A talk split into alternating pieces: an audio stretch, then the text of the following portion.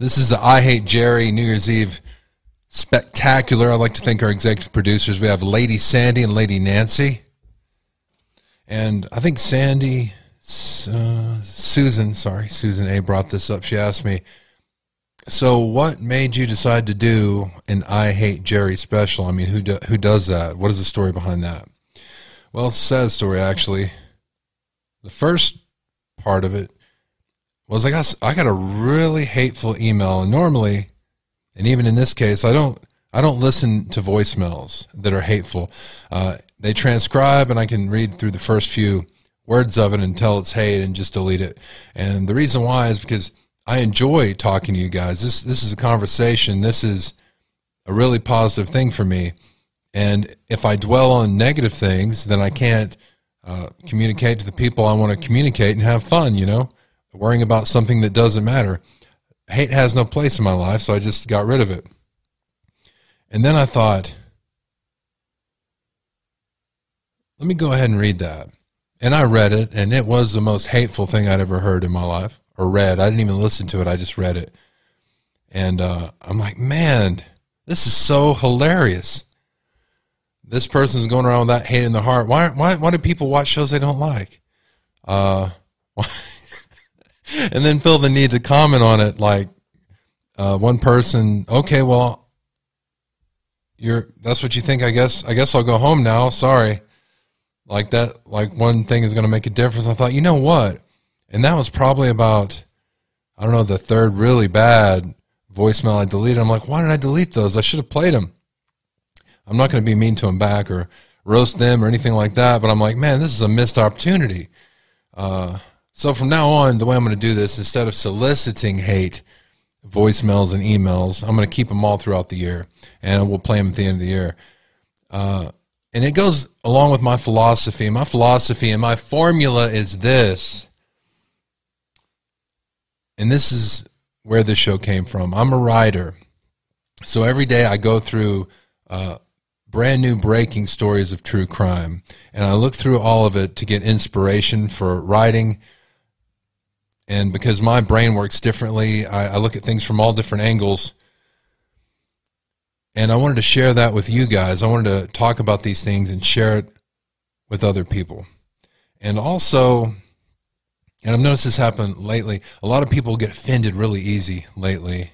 And if you haven't been offended uh, in this case, some of the things we've gone over on all different sides, then I haven't been doing my job because I've been very offended too whether we're talking about the police and there's somebody that has a reason that they don't trust the police, but we're looking at their point of view. They're not wrong, whether you agree with them or not.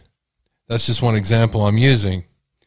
If you'll notice, I don't commit to all these different ideas, but I, man, I look at them and I think they're fascinating. You guys, you heard these different stories and these different wild ass speculations and wild ass theories on all different sides. And if you listen to them, if you have somebody talking to you convincing enough, you believe it.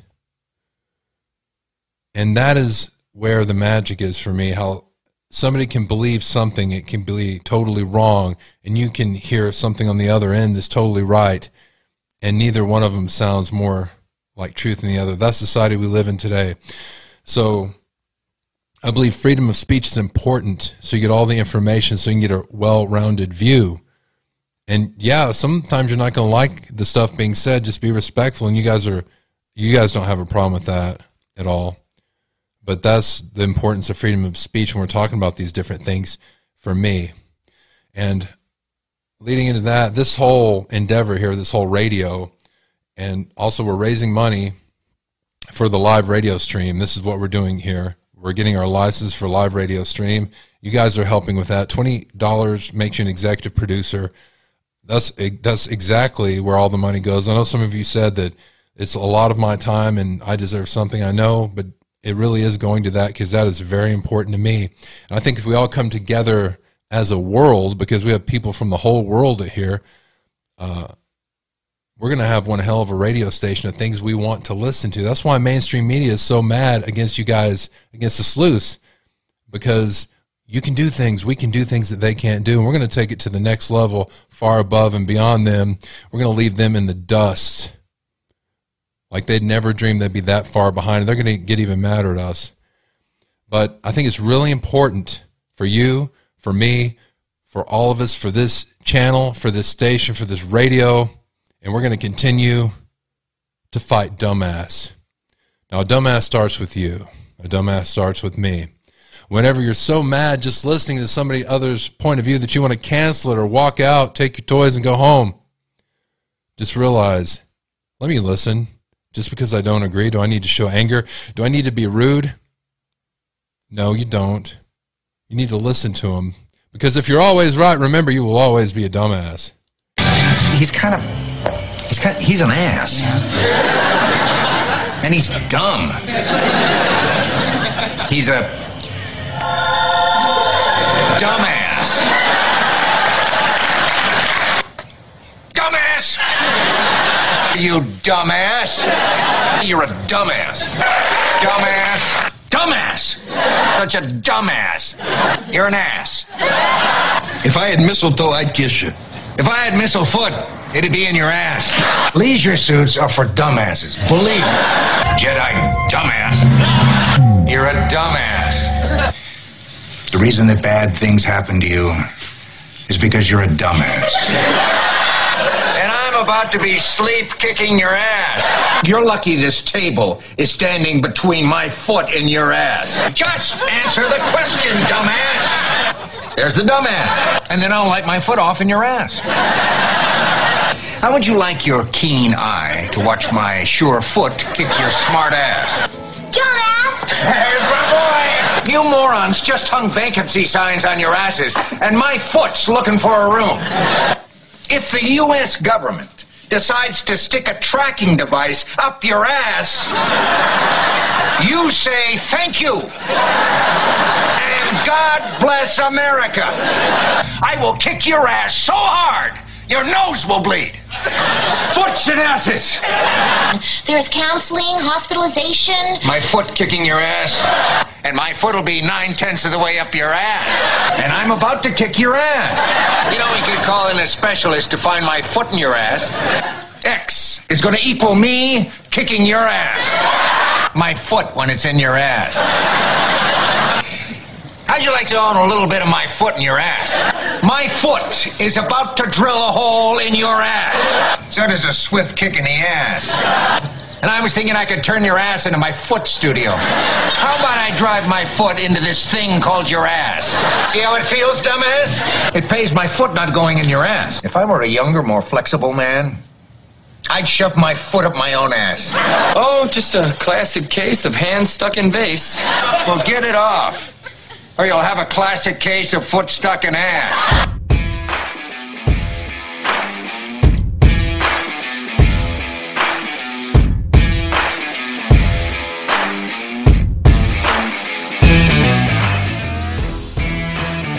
I am Jerry Adams. You're listening to Midnight Radio and this edition of Midnight Radio. This is the I Hate Jerry New Year's Eve extravaganza spectacular. I'd like to dedicate this to all the dumbasses out there.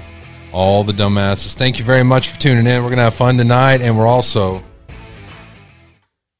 we're going to go after go to the part we're going to go over with the New Year's Eve party here. We're going to go over some more of the Idaho 4 case that we got breaking. So we're going to go to that in the end.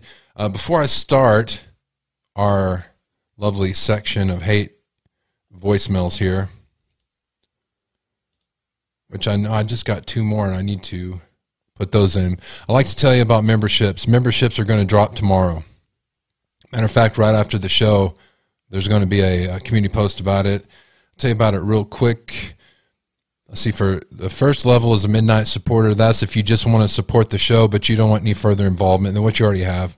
That's called a midnight supporter. You have level two, that's four ninety nine. All these are per month, and you can cancel at any time. Level two for four ninety nine. That is called a midnighter, and with that, you get access to uh, a live stream and a live and a video just for members a month and you also get access to our Discord server. Then we have level three, that's nine ninety nine a month, and that is the writing class. You get everything you get in uh, level two, which is the video and the live stream. But you also get a video for the writing class one a month, and you get a live stream just for the writing class, and that'll be where we can discuss the writing that is going on in the class. Those are going to drop tomorrow. For those of you that are interested in, yes, there is a there is a Midnight Radio Discord server, and that'll be open within the next two days. Memberships are dropping tomorrow, and we're going to start this up. Now, let me uh, start playing all these videos. There's some of you who I'm going to ask you guys to come in after we're finished with all the hate mail, and we're going to who've really been covering all the information out there about what are we calling him suspect nothing burger bic nose. Bic with the bic that yeah we're going to go over that. All right there's two i'm going to miss here. Okay okay here we go. These two i got in at the last minute All right, here we go. All right, now we're going to go with the hate voicemails. Hey man, there's this guy on the internet radio. He's got like a Jim Perry TV Jim Perry TV 2 with Mr. X. They sound kind of cool, man, you know what I'm saying? What was the question?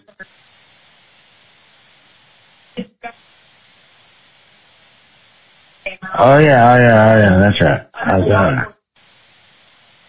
Thank you.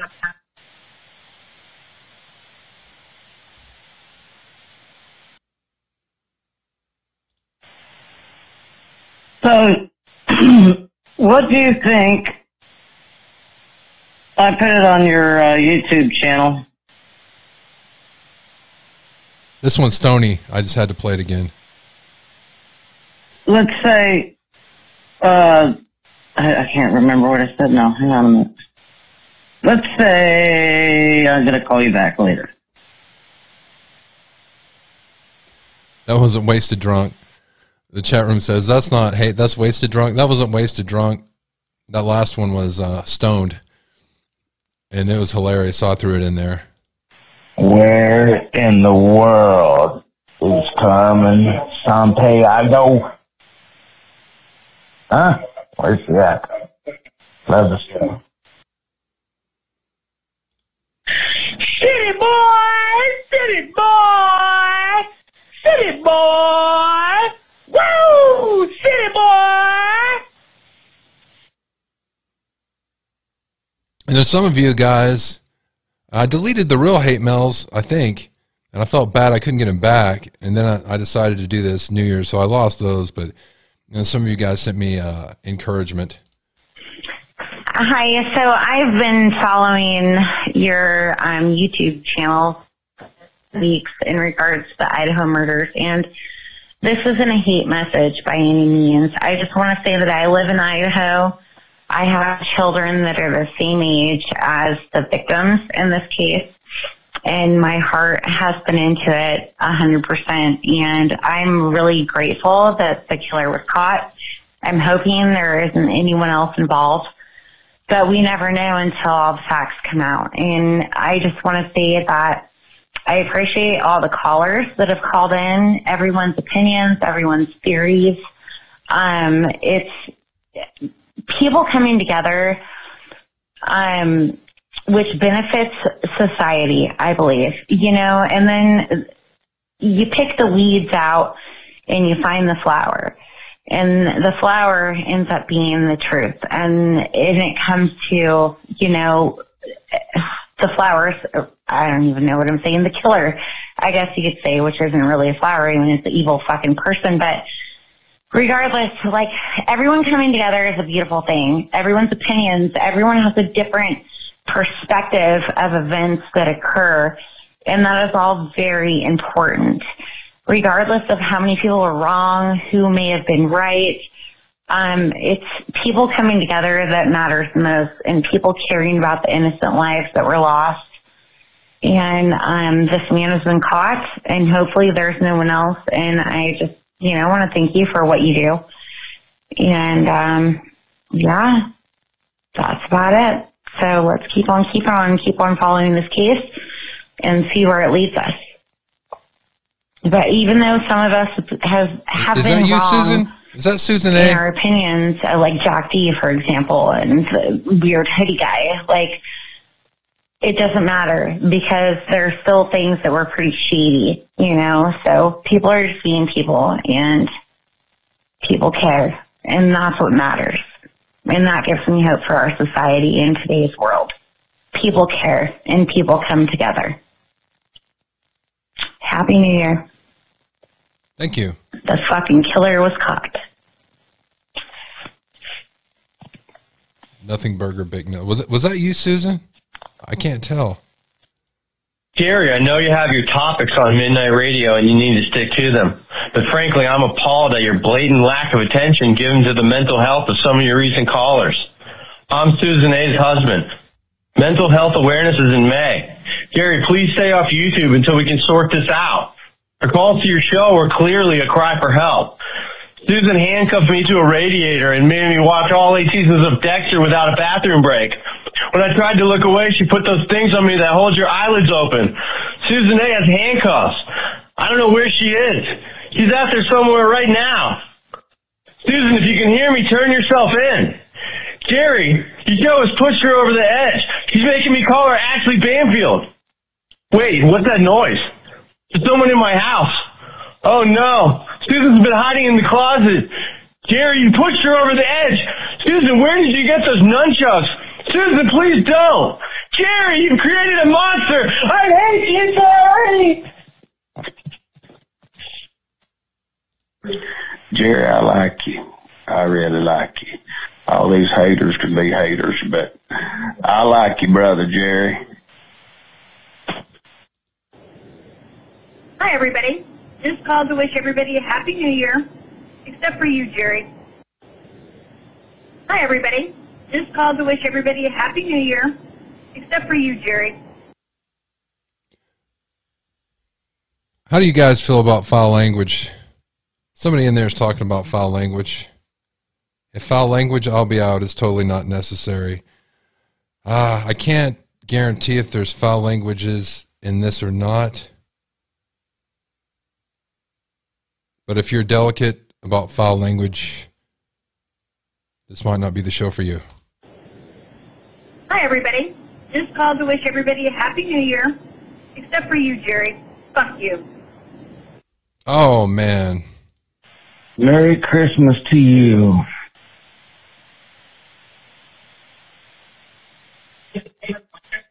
Merry Christmas, asshole. Oh, man. Merry Christmas to you. You're still an asshole. Sounds like asshole. Happy birthday, Merry Christmas, love everything, everybody. Have a good one. Yeah, Jerry, I got a theory for you. You missed it the whole time, Jerry. It was Murphy. Murphy, the dog. He was inside the house. I'm telling you, that's my theory. It's gold, Jerry. Gold. You know, I'm missing the calls. You're just picking the damn things up late, man. Get your shit together. You know, if we all just got our shit together, everything would be all right in this world. I need to get my shit together. You need to get your shit together. They need to get their shit together. We all need to get our shit together. Merry Christmas, Happy New Year. Yeah, you, you know.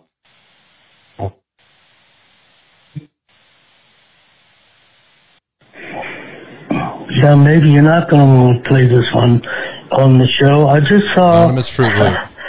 um, This is a throwback. online your short story about haunted pussycat. Oh, yeah. All time classic. Every word's gold. Jerry, come on. I, I think that's kind of sick. I really do. Um, maybe you can, can explain, but I think it's beyond dark. I think it's sick. You're probably right. I'm a disgrace to my whole family. I just want to say I I really hate you, Jerry. I really hate you. I'm just kidding. Happy New Year. Thank you for trying. Hi, Jerry. I hate you. I love you, actually. Happy New Year.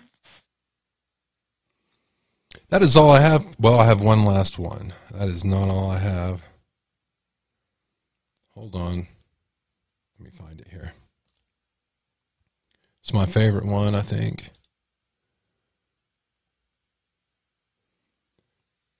Let me find it. I hate you, Jerry. You're a little, little, little rat. Play that one over. I hate you, Jerry. You're a little, little, little rat. That one made me feel the best. Such a happy anger. If we're all that happy while we were angry, I'm sure if she's really angry, she's not that happy, but that was my favorite. I typically don't use bad language on this show. Um, it's not how I conduct my affairs, but sometimes it'll come up. So if you, you're offended by bad language, I apologize.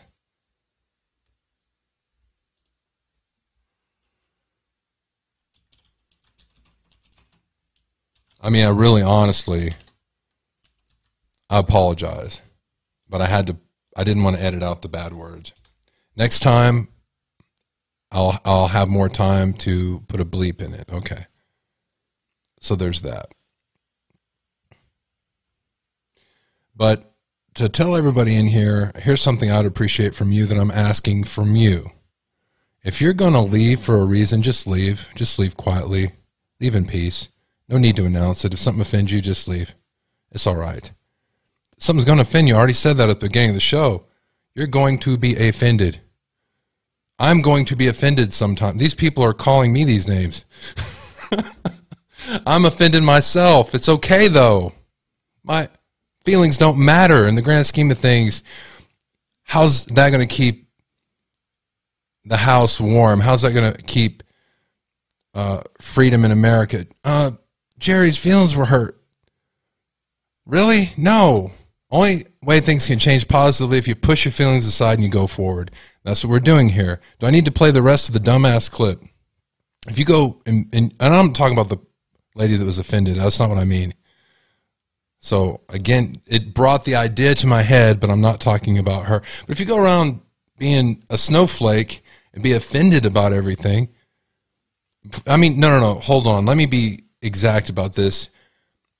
Everybody is automatically offended. You know, something will happen and you're offended, but don't buy into it. The easiest person there is to con is yourself. But if you're offended, then you're going to miss something. Just put that aside and then start using your brains.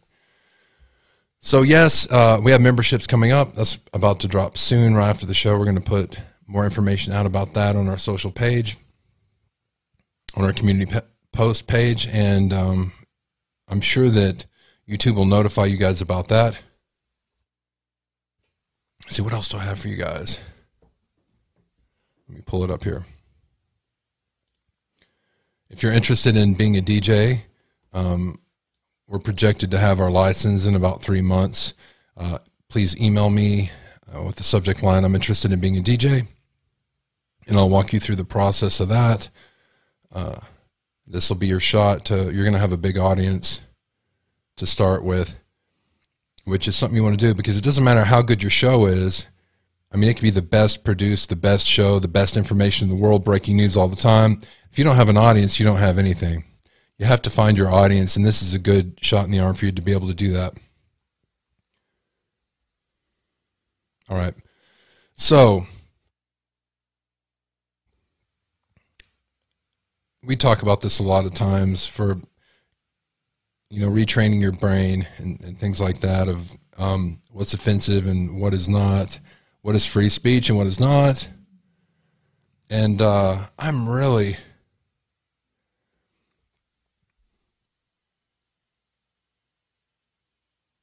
Were you guys talking about offense? Were you guys offended when we watched the the Moscow PD um, news conference and that NBC anchor instead of asking a question, she put in a dig about online sleuthing. Were you guys offended at that? I'm wondering, should I let that go?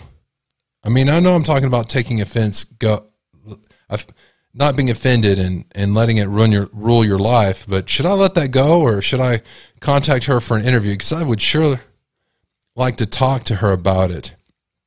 And my anger about it is because I feel like you guys were insulted. I feel like the whole community was insulted.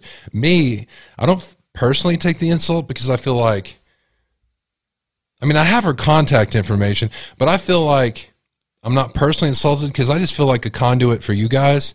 But I feel like you guys were insulted. So I want to interview her and ask her what just what are you thinking? You're there.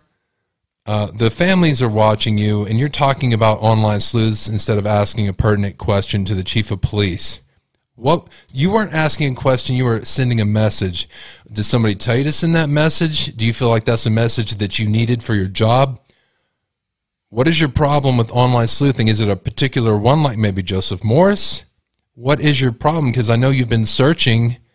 I know Banfield and them look at our videos and go over things on their shows and act like they don't. But what is your exact problem with it? I just want to know. Inquiring minds want to know. I'm I'm thinking that maybe it was a jab at particular people, maybe. But I could I could go up to a press conference if I want to, the same way she did, and I could make a jab at the national media like that. I mean, what is the point? Again, I guess it's what I said before about letting it hurt your feelings and you just got to let it roll off and, and go on. I got some crazy stuff to show you.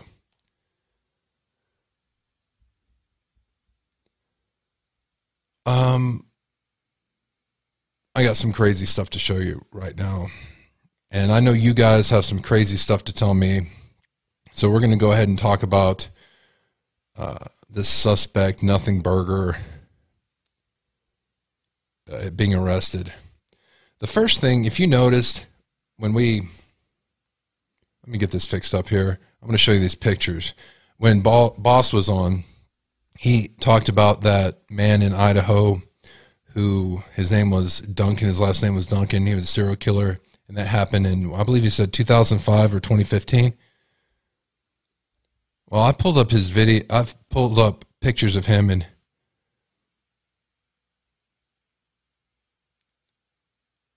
you thought the AI was close. Wait till you see this. Wait till you guys see this. Let me bring this up for you.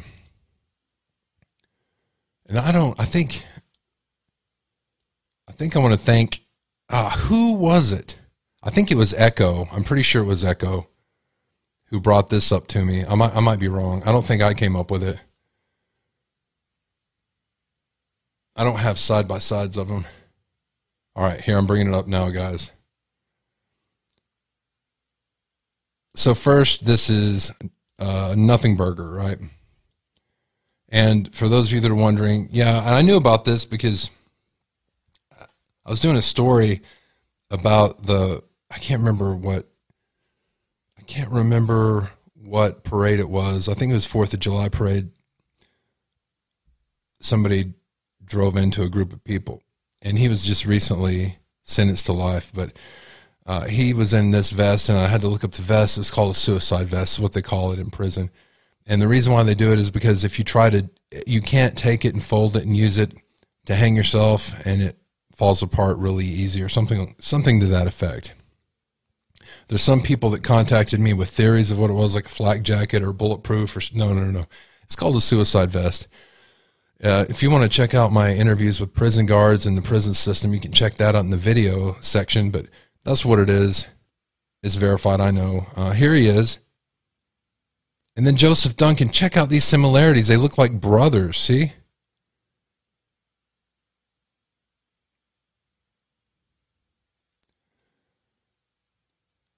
What do you guys think of that?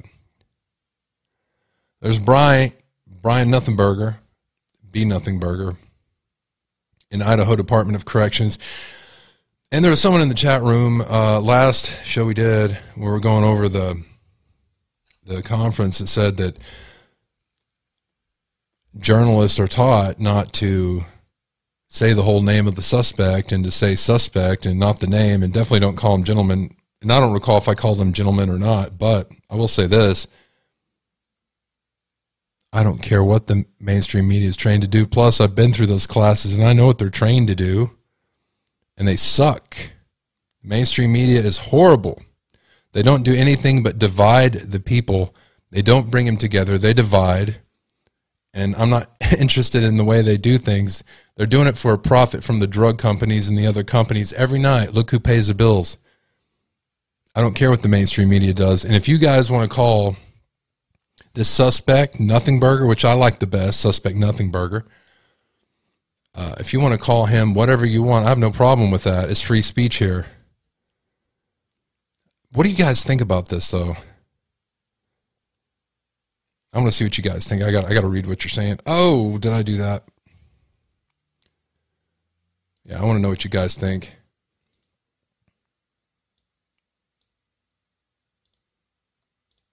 All right, I'm going back to that picture. Don't worry, and I got more for you. And I know you guys have more. Matter of fact, Echo, if you're here, the nose is a result of boxing. I think you're right. I think I heard about that. Nancy Grace is interesting. I got something about Nancy Grace. Sandra G calls him a POS. No problem with that. We're offended for you. Thank you. Well, they do noses like look alike. I heard they took him without a shirt at 3 a.m. When the police give you information, you go with that as fact.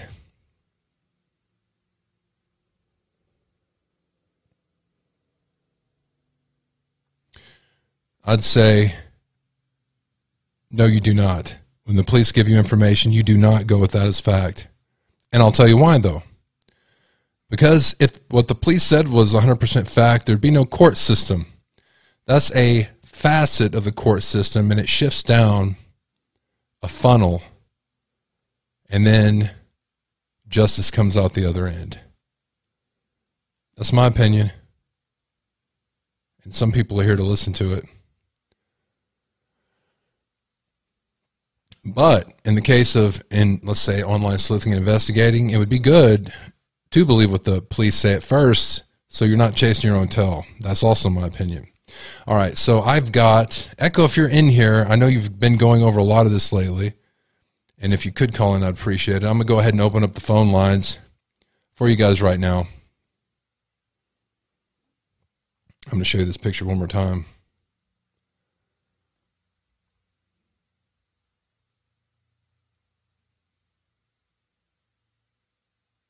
All right, I'm going to go ahead and open up the phone lines right now.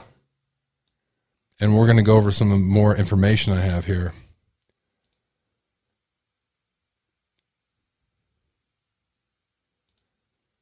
All right.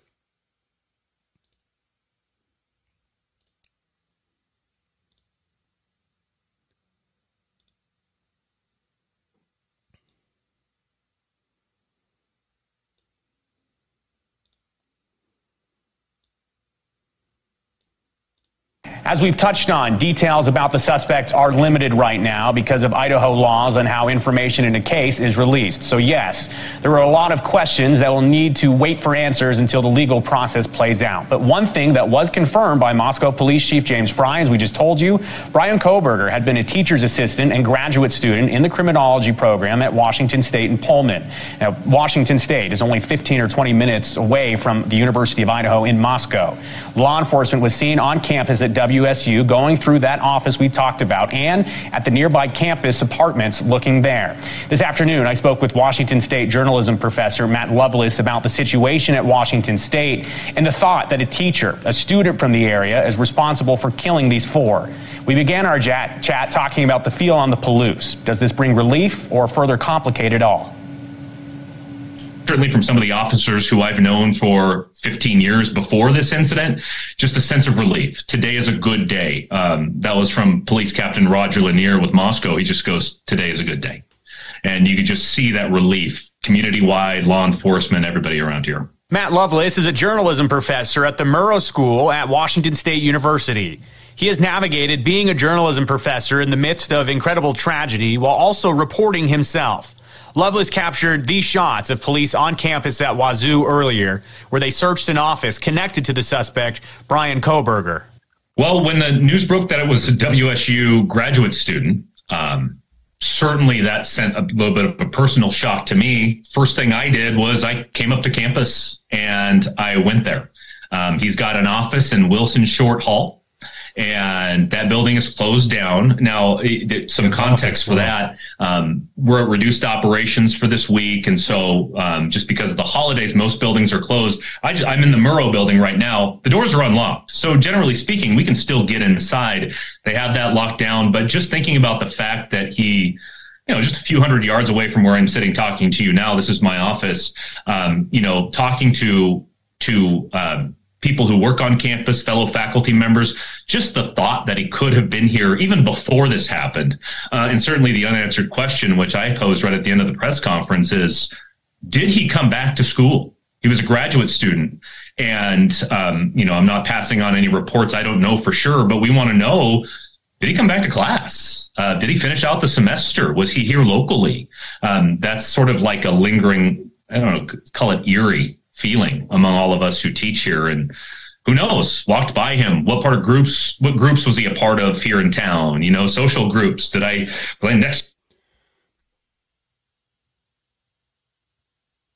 I want to play this for you guys. And um i know we've gone over this before and i'm bringing this up because i think it's fake. And that's why i'm bringing it up. Maybe some of you guys will remember. I'll show it right here this isn't the original video. I think this video was faked. Hey there, to those of you interested in hearing this report. You guys um, remember this?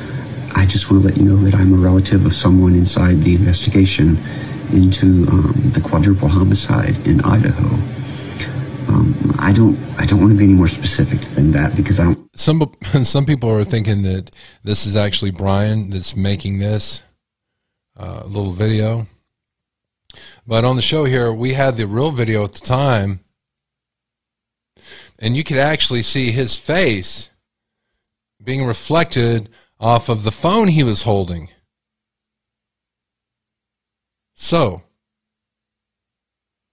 well, this sounds like it's the same audio. This is not the same video that he took.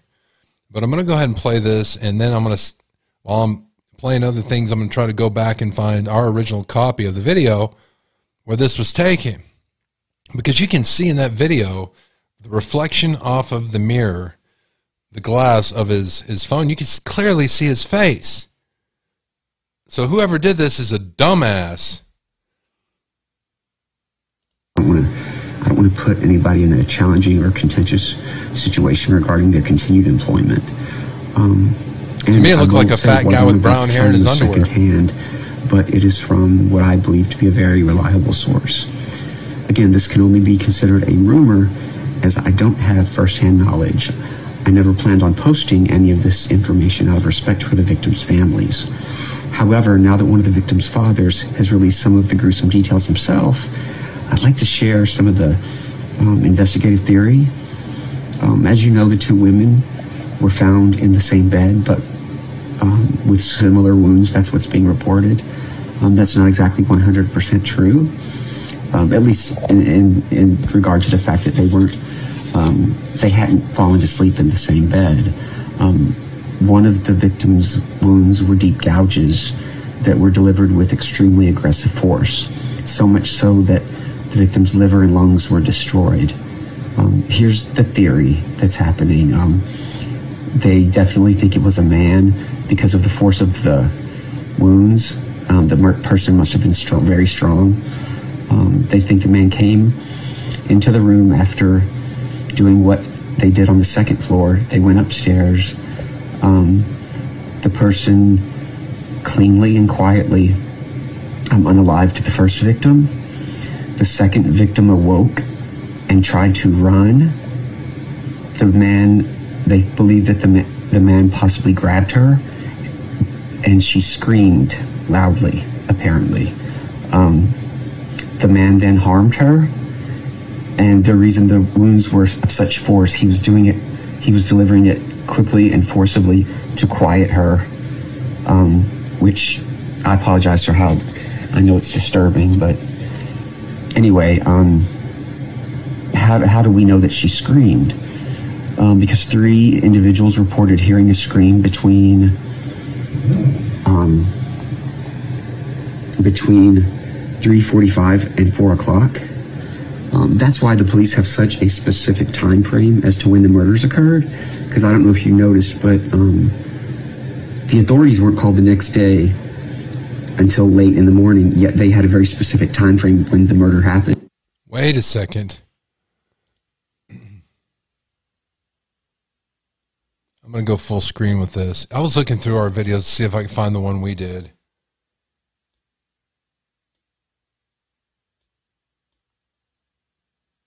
Ah, is that nothing burger?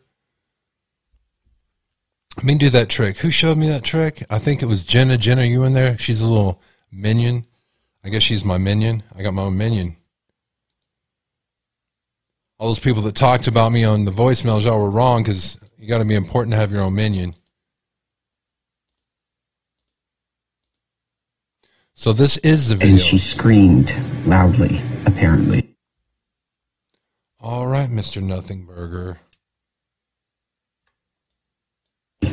Um, the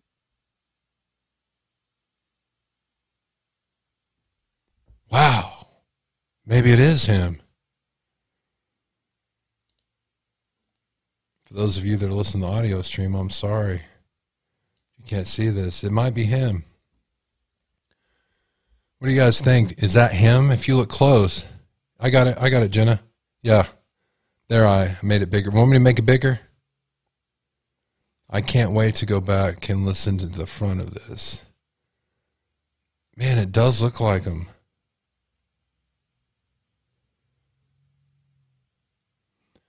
I, I do want to say this. I'm going to go back to this video. Sugar Mom said, Only a few people in this world are capable of hurting my feelings. I have to say.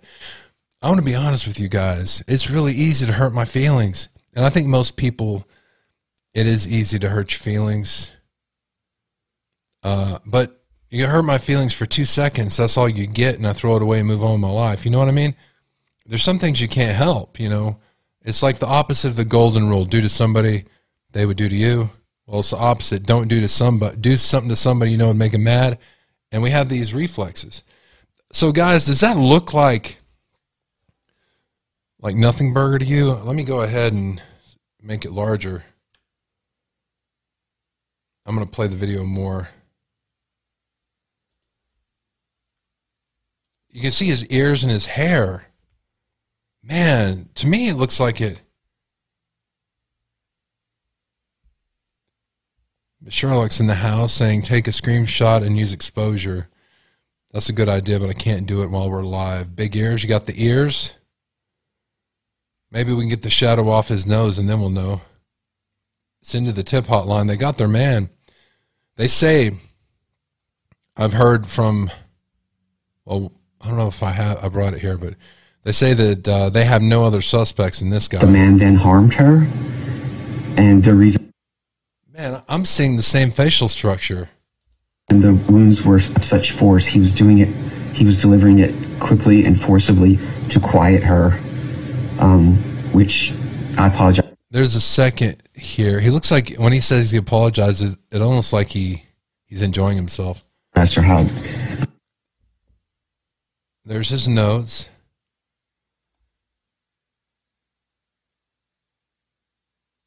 I have some stuff I want to share with you guys when when as, as soon as you guys can join in the Discord, you know, with your membership. I got some stuff I want to show you that I'd never air on the air. It's one of the reasons I want to do it. Grabbed and harmed and I know it's disturbing, but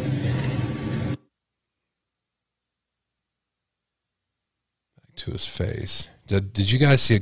A, hmm. anyway, um, how Ah, I got clear. I don't know. I think it might be him. But how do we know that she screamed? Um, because three individuals reported hearing a scream between. Um, You realized it was showing his between face. 3:45 and 4 o'clock. Um, that's why the police have such a specific time frame as to when the murders occurred. Because I don't know if you noticed, but um, the authorities weren't called the next day until late in the morning. Yet they had a very specific time frame when the murder happened. They think the scream is why. Um, and after reviewing video files from the neighborhood, uh, they reviewed security cameras in the area, and they have an audio file where you where they I haven't heard it, but I was told that a clearly you can clearly hear a loud scream from a female. That scream was recorded at exactly 3:38 a.m. Um, neighbors say they d- didn't call the police because they said there's often loud noise coming from the house. Um, I was told that there are parties there all the time. Again, I don't know if that's true, but it's what I was told. Um, the weapon used was a long serrated edged hunting knife with a when we serrated edge hunting knife. See, when we originally went over this, I could tell that it was bullshit. I could tell that it was fake by the things he was saying, but I couldn't tell. Well, I knew it wasn't a family member of law enforcement. I could tell that, and there was some contradictions in some of the things he said. But I didn't actually think that the killer would be doing it, and I'm, I'm not saying it is, but I'm saying, wow, it does look like him. If you look at the reflection, man, maybe there is something to this. A fixed blade. The weapon had not been in the house. The person brought it with them and took it when they left. Um, the two victims were on the same bed, not side by side. One victim was found on top of the other. The reason is that the one tried to escape and was grabbed, harmed, and then shoved and fell on top of her friend. Um, that is why there is um, a lot. There's a lot of problem blood blood mixtures on this at the scene. Um, uh, they're also desperately looking for this white car. The reason being is that it was seen speeding by an A&W slash gas A&W gas station. I don't even know what that is, but anyway, that's again, it could be wrong. I was just told it was seen speeding. Put a link to everything that we're watching now in the show notes. I'm going to go back to to regular 100%. Thank you, Jenna, for the tip. I appreciate it. Um, somebody reported to me that CNN reported that it was not a, a white Hyundai Elantra that what do you call it? The suspect nothing burger owned, but it's it's something else. And then I have it reported to me that it was a white Elantra from an official source. So there's still a bunch of BS floating around. We'll find out for sure though. It won't hurt my feelings if it's a Volvo or whatever, a Ford Pinto. I don't know. I found this. This is very interesting. I'm not the first one to break this. You guys are. You guys sent this to me. Let's go over it. Let's talk about it on the flip side of this. something like this up. I am just an absolute shock right oh. now. I was heading to lunch when my mom called me, and immediately I knew something was off because I have the type of family that we don't call each other. So if someone does call someone, um, we know something's bad. Uh, she called me and asked me about the the murders. Um, I didn't know where she was going with it until she said that it was Bryan Kohberger, and naturally I freaked out and called about eight of my friends. Um, my brother was really good friends with him. My other friend Brandon was really good friend, friends with him. I'm gonna have a picture of him with him um, on the green screen as well. I'm shaking still, um, but anyway, let me let me show you. This is back.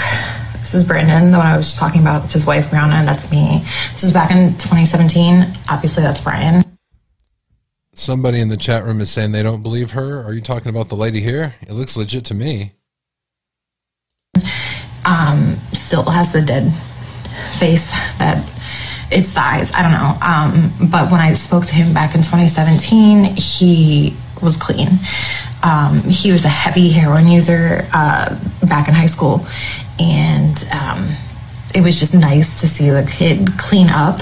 And at that time, he said he was doing security detail. I believe it was at a school, is what he told me. Um, but he seemed like he was better. Obviously, that wasn't true. Here's another picture from a party that we had at Brandon's house. That's Bryan there. He used to be a bigger kid as well. This is from TikTok. Um, but again, that's him. And then at the same wedding, I'm here, but he's back there. He was at the, sitting at the same table as me and my mother. Um, but he is back there enjoying a drink. I was sitting right next to him. We talked. He seemed fine. My mom sent me the old school yearbook. That was him. Bryan Kohberger. That's him. He went to Pleasant Valley. Graduated with, I think, my friend Christopher a year TikTok became a reliable older. source. Sorry, younger than me. This is when he That's hilarious. I'm going to repeat this comment. Uh, I was, I can't, uh, who said that? I don't know. I'm just wondering when TikTok became a reliable source. I don't know. um, nonchalantly decided to make me drive him around the Poconos for heroin, and I had no idea. I thought I was just doing a nice deed because he needed something. I'm not just going to leave you guys with this. We're going to verify some of the things she's saying tonight on Midnight Radio. Thing, And it turns out heroin. that he was getting heroin. Um, sorry, I'm like, my voice is shaking. I might make a part two. I probably have to. I don't have a six minute feature. I only have a three minute feature. I also talk really fast, so I'm sorry. All right, Sue. It's your girl, Banfield. Dana Kennedy is a senior reporter for the New York Post, and she's live with me now. Dana, you were able to speak with the um, the aunt of of this suspect, of Bryan Christopher Kohberger, today. What did uh, welcome, and- and what did the aunt tell you? I've actually spoke to two of them, and they were both married to brothers of Michael Kohberger, that's the murder suspect's father. And the one aunt that I spoke to, who a lot of them are in Las the Las Vegas area, and she said the last time she saw Bryan and his father Michael was about four years ago at a funeral out in the Nevada area. And she said that Bryan's affect in general, it wasn't as if he came off, of course, as somebody seemingly outwardly crazy, but she said she noticed that he had a really weird food fetish and she said it went beyond being vegan it he required his aunt and uncle to buy brand new pots and pans for him to eat out of because he refused to eat from anything that had meat ever cooked in it and she said it seemed to Wow, that is weird. I've never even heard of that. My grandson said his ears are as big as mud flaps. Be an OCD type of situation. She said otherwise he didn't seem that odd, but I spoke to another aunt by marriage who said that the murder suspect's father, Michael, uh, came from a fairly big family that she said uh, lived very close to the edge. They didn't pay a lot of attention to rules. They were a little bit wild. A couple of the uncles of the murder suspect, she said, served time in jail. But for my If he's Jewish, it could be a kosher thing, really? Using uh, new pots and pans every time? Did you see the JLR's video on the Jack in the Box bag in Xana? Yeah. Minor, very minor offenses like gambling or things like that. But I got this sense from both these aunts that the family was pretty odd. And the father's family originally comes from Brooklyn. They later all migrated out to Vegas. And Bryan's father, Michael, is the one that was kind of estranged from the rest of his siblings. And I also heard that he could be kind of difficult with his siblings. And I'm talking now again about the murder suspect's father. Were they surprised? I mean, oh, these anecdotes. Were they surprised? Uh, I'm sure they were. Yeah. No, of course they were. It's not a good question. It's not a good question. I want to read some of the comments you guys are making. Um, somebody said it's just a manipulative thing and controlling. That's all it is. Uh, Talking about the pots and pans. Somebody said, "Is he really Jewish?"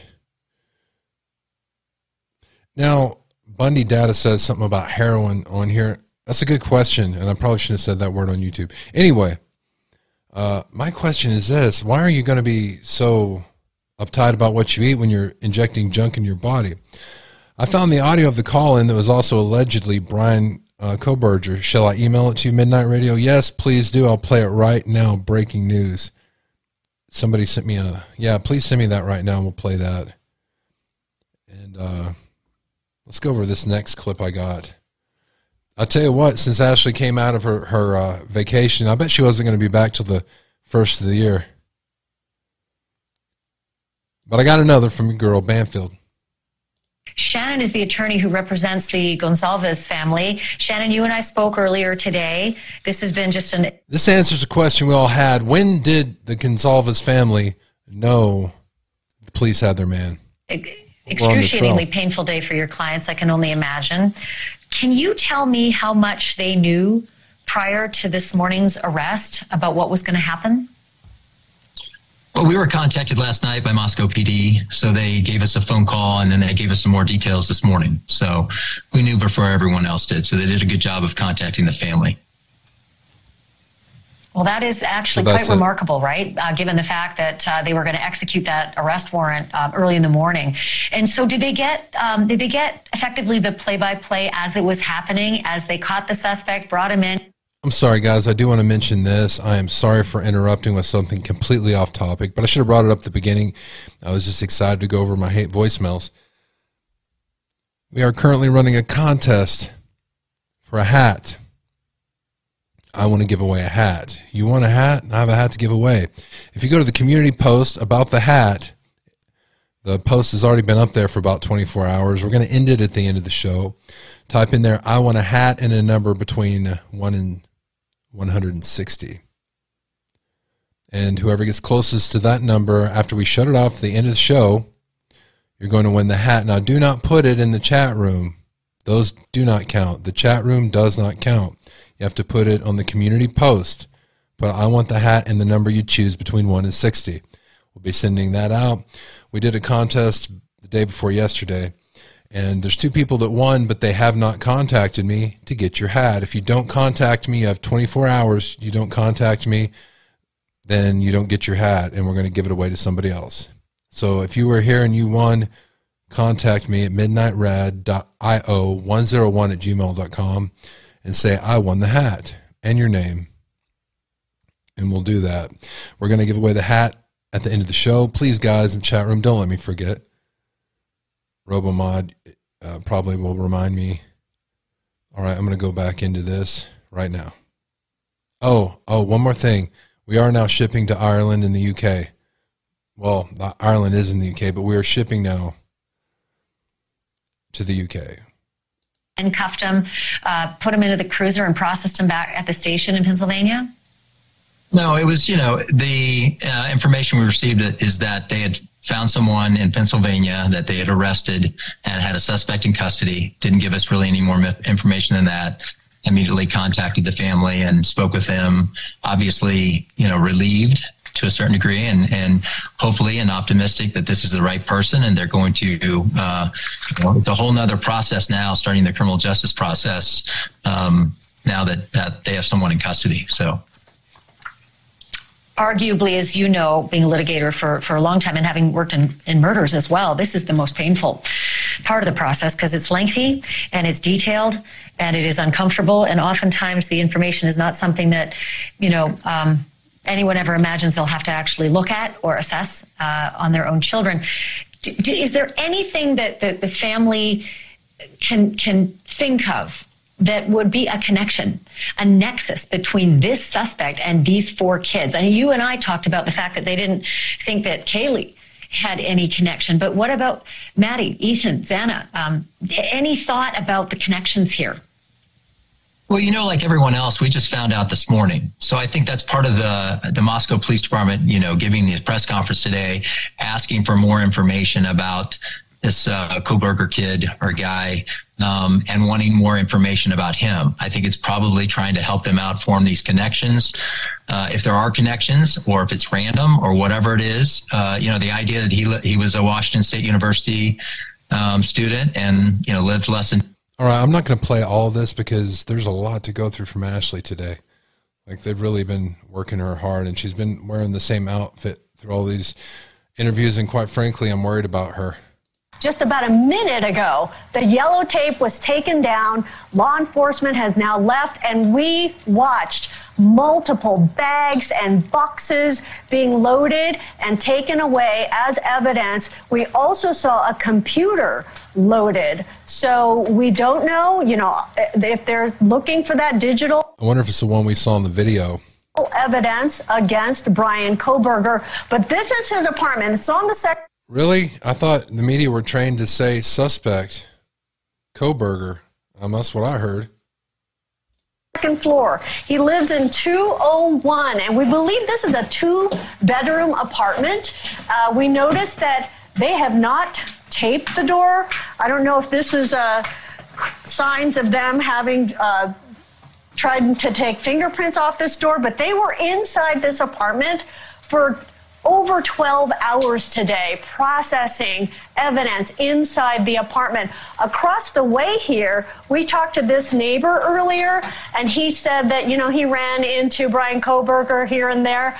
Um, and he described him as friendly and very talkative. We talked to another neighbor who just said this is just creepy because he had run into him in the laundry room and Kober So, Nancy- had talked about being That's a we're in the PhD Heine clinching student phase. in criminology. Okay, behind you. I'm sorry to interrupt. I'm, out. I'm so curious about what's behind you. That door behind you. Do, do you see? It's hard for us with the camera angle to see if there's any markings. If they've had to like force their entry. Do you see any sort of crowbar markings? Did they have to break open that door? Is the lock damaged at all? Does it look as though it was maybe unlocked when they No. got there?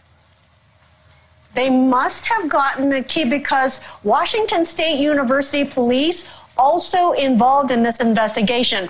These are university apartments. This is earmarked for PhD and graduate students. So we assume that Washington State would would- have the keys to this apartment because these are for students. Um, and this is campus property. Well, uh, it would make absolutely. You know, somebody mentioned in the chat room right now that I wouldn't be surprised if he's all over these uh, YouTube streets and chats watching us all. You know, there was a lady that called me, and she has a YouTube page of her own, and she talks about the Idaho 4 case. I believe, I can't remember her name. I think it was Michelle. Yes, I'm pretty sure it was Michelle that called. I noticed something. I, I she uh, she posted a clip from my channel and uh, linked me in it, so it notified me she did that. So I went over there to make sure that she knew that I, you know, it was okay that she did that and she had the rights. I didn't, I didn't mind. I went over there to, and and in their chat room there was this one guy who made a really negative comment about her and and sleuths online sleuths and it, it kind of looked like Bryan Kohberger. I'm just saying. Uh, all right, so I got clips that you guys sent me, and Michelle, if you're listening, you might want to check that out. It was a, I think it was on the clip that you had from my show, or the one right after that. I got emails here. Someone put this up, sent this to me, and they say this is supposedly his voice calling in on a podcast. I live in a college town, and I've worked with uh, probably at least 10 Sigma Chi members. And All right, so you you can hear his voice. See his high nasally voice. It kind of sounds like the guy from that video we just looked at, who said he was the family member of law enforcement, doesn't it? I'm going to put a link to this in the show notes. And you guys were talking about his voice being a sample of his voice being on some some other YouTube show. If you guys could send me the link to that to my email, we'll go over that too. We'll compare his voice tonight. And if no one has said it, Happy New Year, Laura in Ireland and Liz in Ireland and anybody else from Ireland. you know, the one thing that every single one of them, I, I, I I feel like has asked me is, if you were going to kill somebody, how would you get away with it? That's his question. He always asks. And I just wonder if maybe, Oh, it's been debunked? Okay. We're going to listen to it though. if maybe this is nothing more than some kid in a fraternity trying to prove himself. And that was it. So you said some you worked with five or six Sigma Chi kids, and they asked you how if you can kill somebody, they can get away with it. Yeah. Did I hear that right? Yeah. And I know that's a thing that just like maybe people say, trying to like have interesting conversation, but like just in my head, it's like this is. It's always been these these dudes that were in in the fraternity. Hmm.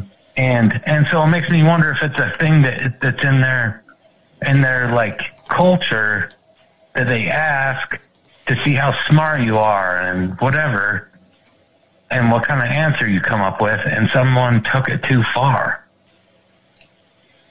Oh, wow. Who? Uh, what? What kind of dudes would ask you that? That's All right. The whole clip of that is going to be on the show notes. I'll put the link to everything we're going over today. I got another. I'm not sure what this is. We love you, Jerry. Okay. I hit you, Jerry. I hit you, Jerry. I love you, Jerry. I hit you, I hit you, you're a little rat. I love you, Jerry. I hit you, Jerry. But that's my Jerry. He is a freak. Oh my gosh. I'll tell you what, that's quite something to be singing about on uh, New Year's Eve. Oh my gosh, now I really am turning red. That's awesome. Thank you guys. So you guys say the voicemail Crazy as shit, man. That's a that's an outrageous statement, man. I, I mean, I'd write their not names down. yeah, man. Like I, uh, like I, like you know, I like horror movies and all that kind of stuff, and I'll watch those kind of things. But like when someone like in person says some stuff like that, it's kind of like jarring. It's like, what? Why are you saying something like that? Yeah, that's uh, man. Who who said that to you? I live in a college town, and I've worked with uh, probably at least ten Sigma Chi members. Okay, now it's going over again.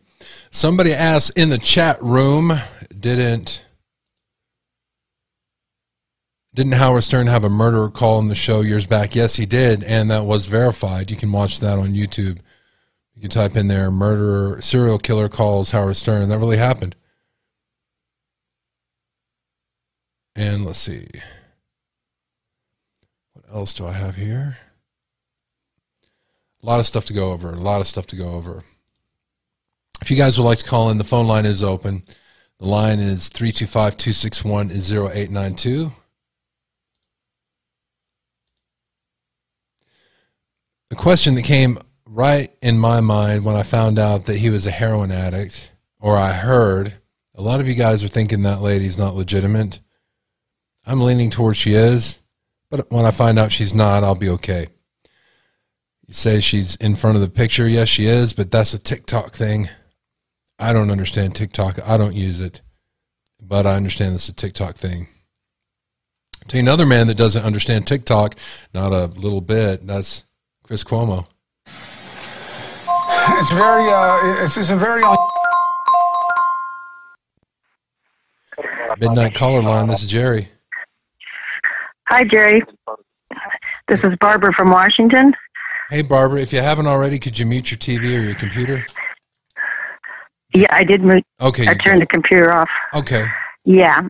I just wanted to say Happy New Year to you and Happy New Year to the Midnight Riders.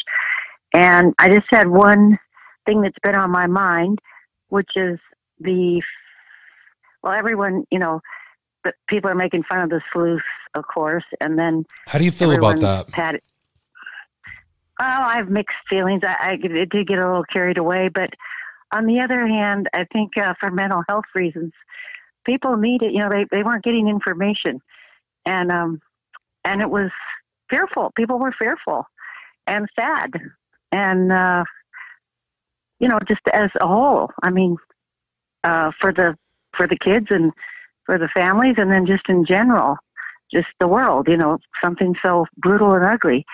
And um, I think it was a way for some people to uh, get on top of that. You know, get involved a little, or uh, I don't know, take their mind off it in a sense by uh, going to the sites and uh, you know hearing this person, that person, or you know, you just want to make sense of it all. So I think that was more of a. I, I, I think it has a benefit to the public, I should say. Um, but before I forget, my main thing was the, you know, everybody's also patting the police on the back now, and I wanted to uh, figure out a way to get a citizens award um, to that gal at the Chevron station, who on her own time, on her graveyard shift, not the most fun job, um, found that video on her own time. No one, you know, the police hadn't come to uh, get that from her, and uh, she did that on her own and found it, and that was a crucial piece of evidence. Anyway, so any ideas on that?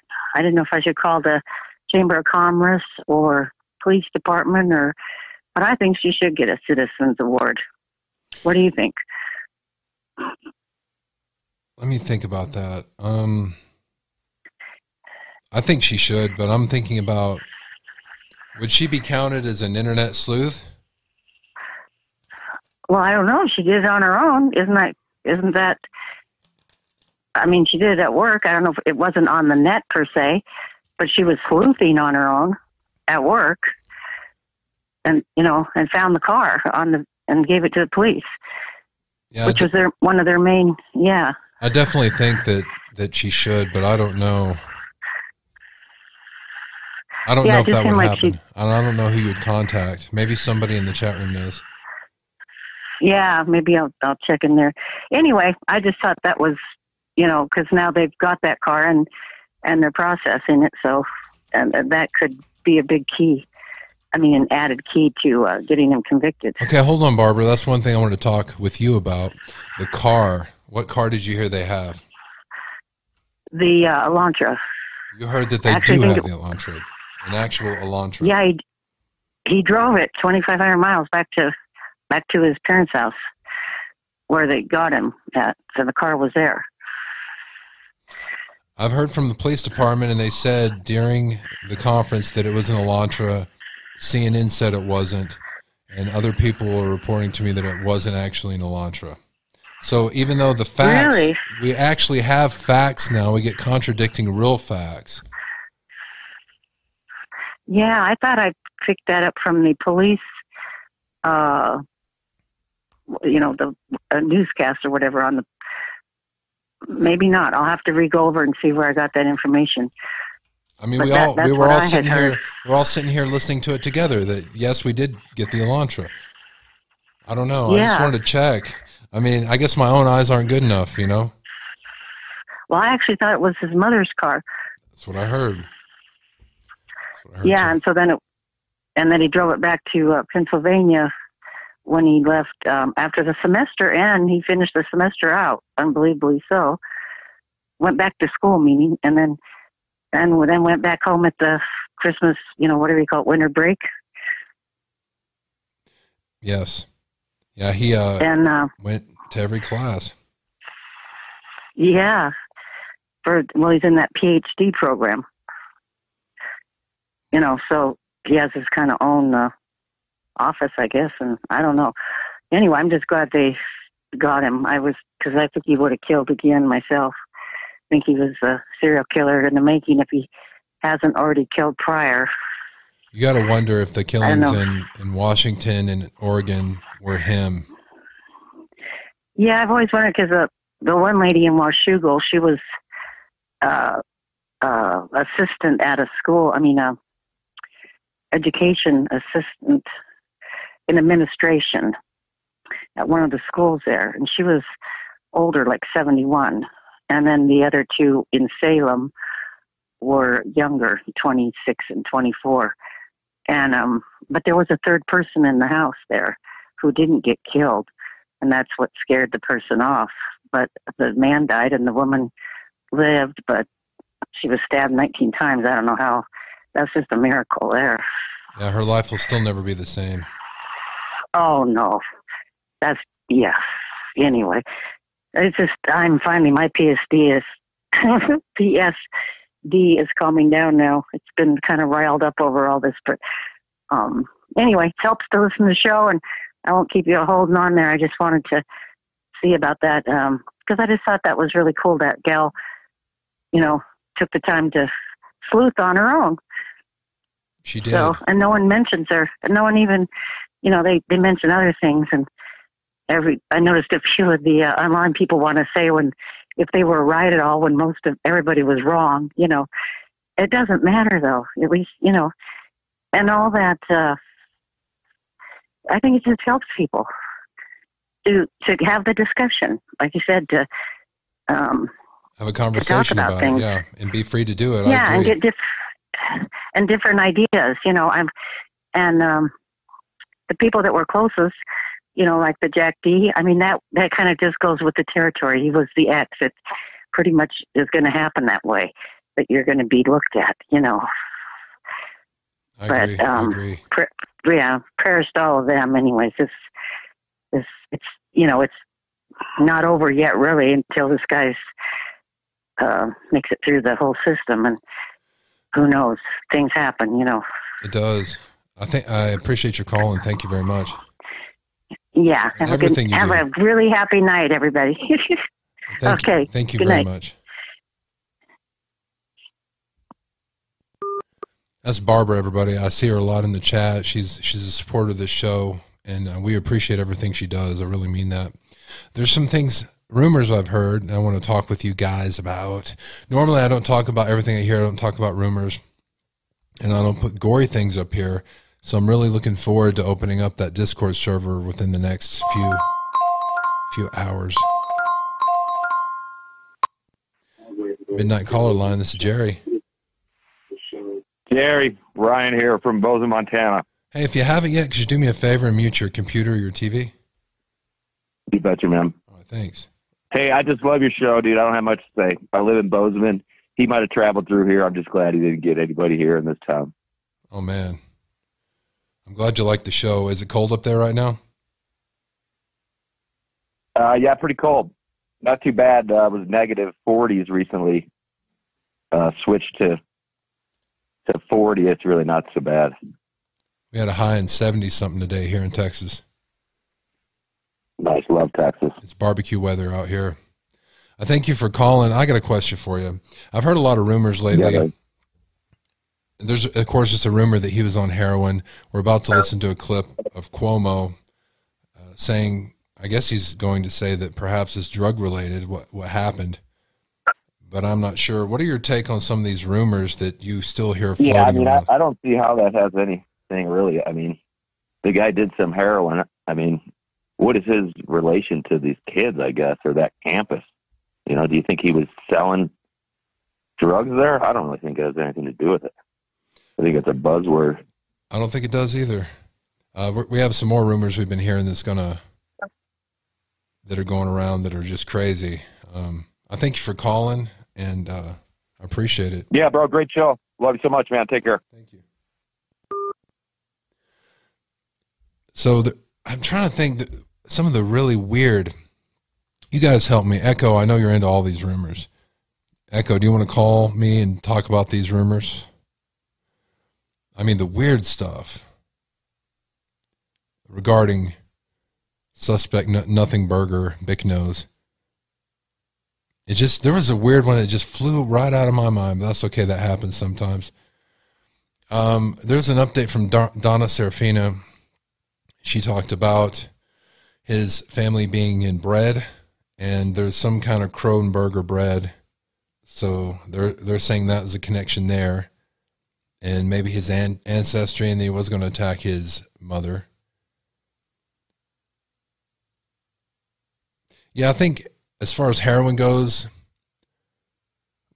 my wife and I talked about this or yes last night. Like maybe that did have something to do with his change in his mind. And if you look at that lady's TikTok where she showed all of his pictures, one thing you definitely see is his face. His eyes become dark. I mean, they look evil. Look at me. I don't look evil.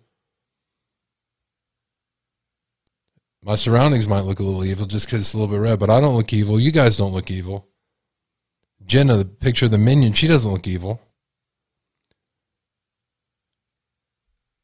All right, let me pull up this Chris Cuomo video. I'm going to tell Chris Cuomo this in case he listens to my show, and I'm 100% sure he does not. But when he loses his job this time, and perhaps he will, I like to say I'd, I'll have a spot for him here. unusual situation uh, that we have on our hands here. The crime scene itself, uh, what was seemingly. Don't worry, we'll get to this video sometime. Midnight caller line. This is Jerry. Who am I speaking to? Hi, Jerry. It's it's Echo calling. Hey, Echo. You okay? You sound like you've been running. Well, I I'm just um no, I jumped up to um close my blinds because I don't want my dogs to start barking. I have that effect on dogs. home, so yeah. I know you sent me some So- emails, and I can't remember what specifically I was going to talk about regarding some of these crazy rumors about Bryan. So, do you Uh-huh. remember some of these rumors? Yeah, I mean, there's, well, there's, okay, so the real crazy ones, I, I don't, I just kind of dismiss them right away Uh-huh. because they're just, it's too much information. Um, It's a good thing to discuss in the Discord, maybe. Right. It's, it's like I do hear crazy stuff. And, um, you know, I mean, I'd have to take, like, for instance, which, which one in particular? Ah, I don't remember. I have to go through all my emails. Um, Was it about Emily? I mean, you know, I think we went that- over the his his involvement with his sister. Um, yeah, let's go over the Emily one again. We'll just do that again. Yeah, this is a wild ass speculation, a wild ass theory. It's probably not true.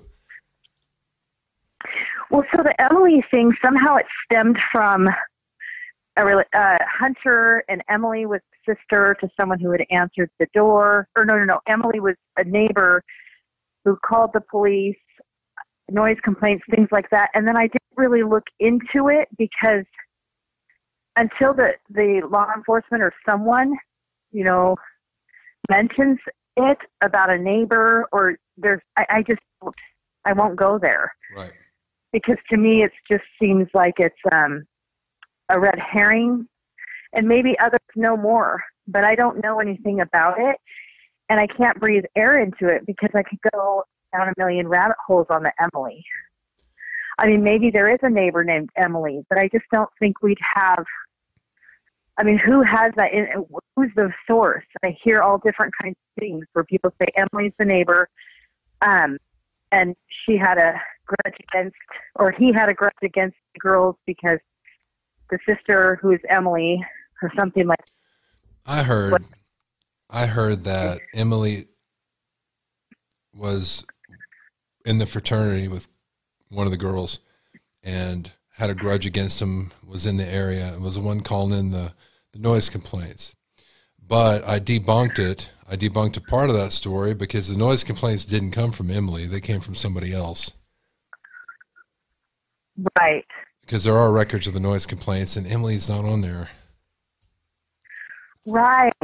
And so I didn't go that far. You went further than I did with it, which is good. But I mean, you know, you're a host on a on a live show, obviously, right? You're you're going to want to do that. But I can't go down certain roads with many of these rumors because they're just not.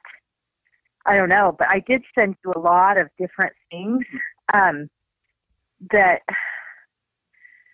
you know we're kind of like I don't know. It's like there's different levels of, of rumors, right? But it seems like that one um, group where I sent you a lot of the discussion with that guy Papa Roger, who kept commenting. Yes, that yes. Okay, so it seemed as if that group was established early on, and there were a lot of different opinions in there. And that's the wonderful thing about sleuthing is that you get all these different, various opinions that come from different directions, and that helps to get to the, the crux of it or the truth, right? Like, so because you've got people coming in all different directions, and they bring their different skill sets or their abilities, and then they go through and they whittle it down and figure it out.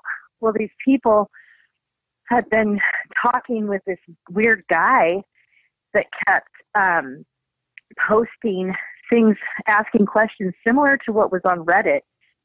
And then some people on the page were like, "Well, he here's you know they're looking at what, what were your private messages because it got shut down." The Papa Roger. Um, Okay, I'm bringing that up or- for or- everybody right now. Yeah, and I'm not sure. I can't. I can't figure out if it's if it's the real deal or not. I know he's still there. I know that he is. Um, Have, so, did you actually see the Papa Rogers account before it was taken down? yes, yes, I did. But what someone has said, well, it looks like him, like he did a cartoon animation of himself. And someone else went and searched the internet, and they found that that picture that he had as his profile picture was in fact not a generated one. It was just a, you know, a stock photo of something else, which that doesn't mean anything. It doesn't go toward anything. It just means, you know, Bryan could have grabbed or the suspect could have grabbed, you know, anything from anywhere. If that in fact was him that was commenting in that group. But that group believes that it is him. The majority of the people believe that it's him. And so right now, instead of trying to find the suspect, they're trying to figure out if this is the guy because these are the tips that are being turned into the police. So this is what the police are running off of. Because it kind of goes, well, not just kind of, it really goes to his mens rea, which is his mental state before and after the murder. Or I shouldn't say that word, but, you know, the attacks. So it's like anything he does and says before and after, um, the police want to know about those things because it goes towards his mental state, which is all goes to premeditation, which all goes toward his conviction. You know what they're going to ask for as far as his sentence. Um, if that makes any sense. You know, they just want to know everything. Somebody in the chat room posted, does anybody want to talk about the felony burglary? Does he have a felony burglary charge on him? Yes. Tell me about that if you He know about does. it. Well, okay, anytime you break and enter into a home with the intent to commit a felony, it's a burglary in most jurisdictions, you know, most states around the union, right? So at the very least, that's what, what he would be charged with. He's already charged with it. So they went ahead and filed a complaint in Idaho against him. And then a warrant went along with that, obviously. They go over to Pennsylvania. He's got first degree murder charges, and he's got a sealed uh, warrant. The warrant's Sealed got indictment? probable cause and evidence. Huh? The sealed indictment? Yes, it's an indictment, but it's a warrant. So that indictment is to bring him to court, but the warrant is to go and search seizure. So this, this part of the at this part of the case, it um, deals with search, seizures, interrogations, and identification, right? And then the other things come up later. But habeas corpus, that's the body, they have to bring the body to court so that um, indictment leads to a warrant. See what I mean? The, the court doesn't, you know, orders an indictment, indicts him to come to court so that they can look at all of what they have. And that's when the warrant um, that has, you know, what the judge finds to be, to qualify as totaling up to probable cause that he committed those crimes, which one includes uh, burglary, felony burglary, and the other one includes first degree murder so far. So, They're wanting do we know why? charges. I'm sorry, go ahead. Go ahead. Well, I was So going to say, there's a slight delay. I was going to ask, where did the burglary come from for entering the house? That's right. Well, it's just something that you would put on there as well. Okay, that's true. You would just you would just put that on there because it's a very any felony. So any felony now that is an interesting question because now you've got I mean they're just super duper um, can span out a million different ways. If you've got felony burglary on there, and I'm not trying to get anyone to go down a weird road here, okay? So I'm trying to be careful because our minds can go a million different ways on it. But if you have felony burglary, there is like a felony burglary or not there's a felony murder rule in many states Okay. and i believe idaho is one of them where in the commission of a crime if someone dies um, then you're charged with first degree murder or you're charged with murder the homicide of it. It's called felony um, murder. So if there's a felony committed and someone dies as a result right?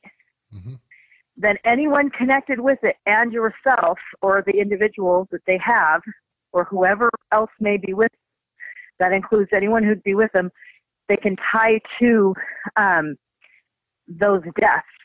So they are charging him with first degree murder but say for instance um, they wanted to use some sort of and i'm not i have to do my research because i you know it's been a long time since i was in law school and i don't know if idaho specifically has this rule. We just studied it in general, but um, many states do.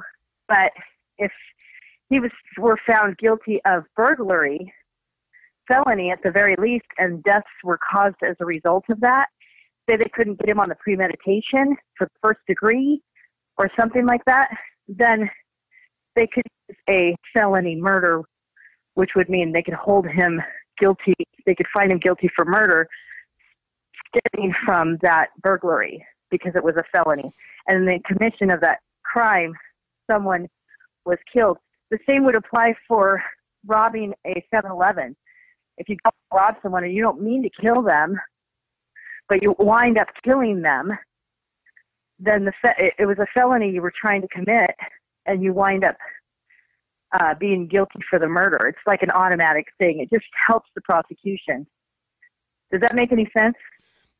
A little bit. It makes a little bit of sense as far as the uh, the conviction on it, um, or the indictment, really. And they said they're going to release more information when the indictment goes through after he Well, gets I- extradited.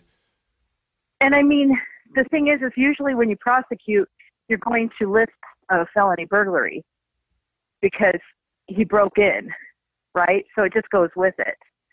I mean, if someone goes over and commits domestic violence at their sister's house or an ex-girlfriend's house or ex-wife's house, and they break in and enter, they've got a felony burglary. That gives them room to play. You know how they they will dismiss certain charges and go with the others. They just kind of have to put whatever's there. But while he's being held in Pennsylvania until we figure out if he's going to waive it, his extradition, or if he's he's going to, you know, go ahead and come over um, here to this state. Um, uh, me- meanwhile, the reason they want the tips is because if they can secure, you know, better information, you can guarantee if they believe that he is in fact or find him guilty, they're going to want to go after, you know, the penalty. And you know, there's quite a, a burden to get to that point. I also heard from a reliable source that he that the police department aren't looking at any other suspects. They say that he's Well- the only one that they have, but again, they didn't even say they had him until they got him. So I, if they did have more, I don't think they would announce it again. I can't verify that. You may have. I mean, I you know I can't verify that. I haven't seen that. I think that they're I think they're open to any anything and they're looking to to exclude because here's why. What do you think the defense attorney is going to say? I mean, he pulled that whole did you arrest anybody else? You know, like we haven't heard that from a serial killer before, right? Right. I mean, so yeah, he pulled that. So that was just to kind of, I mean, in my opinion, to set himself up for defense. Say The that they had tunnel is going to vision. Right. And the defense is going to say, hey, it wasn't him, but it was these other people. But yeah, he, he, he had these people come in for this, um, this assignment, and this was a study, and it was these guys that went and committed the murder. They were already ex-cons. He's going to try to, he's going to try to put that, pin that chart, those charges, onto some ex-cons that he was perhaps corresponding with. So they need everything, you know, that people can bring together. They need everything um, to make sure that he doesn't escape conviction. Because really, that's what I think the whole study was about now, at this point, was a way out. A way out of prosecution. I didn't think of You it know, that I way. think he just. Yeah, Plausible deniability and reasonable. Um, uh, what do you call it? Shadow of a doubt, really. Yeah. Yeah. I mean, it's a great, and just like you said, um, you know, you heard from a good source that they aren't looking at anybody else. That I- doesn't help them not to look at anybody else. True. Does it? I heard it from a reliable source. I heard it from a real source. The police said they are not looking at anybody else, but that doesn't mean that's true. Right, because they hold everything to their chest right now. But I think it would do them well, but apparently they they think that they have uh, until more tips come in. But just you were asking about these wild rumors and things like that. Nothing's too wild to bring to them.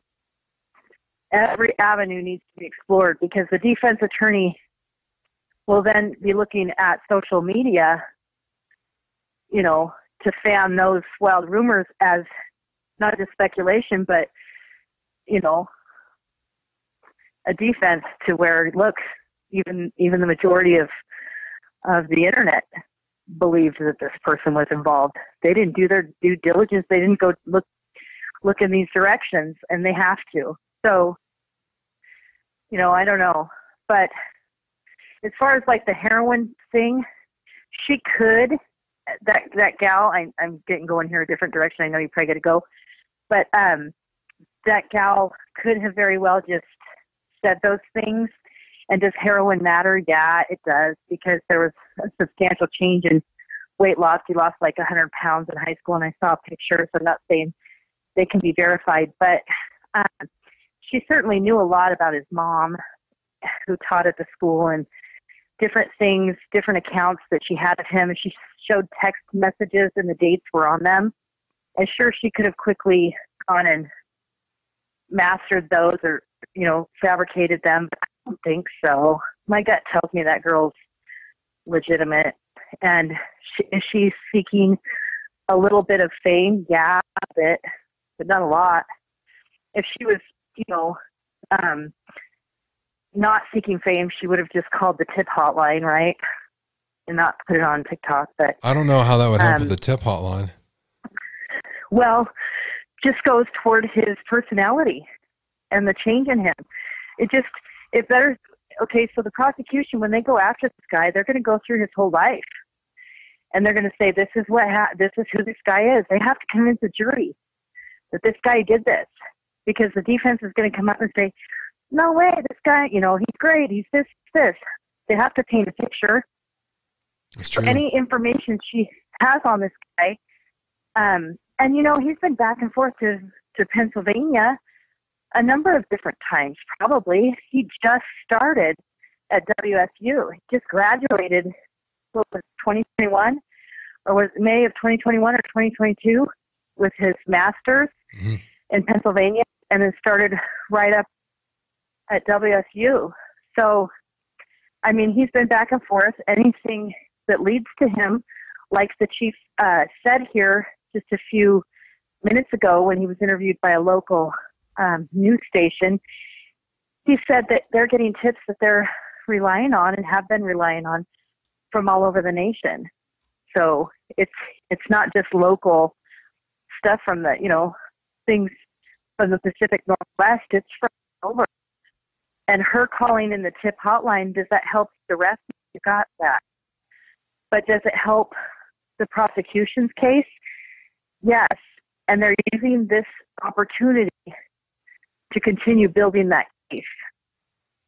And so there is there is a strategy to it, and it doesn't compromise his constitutional rights in any way.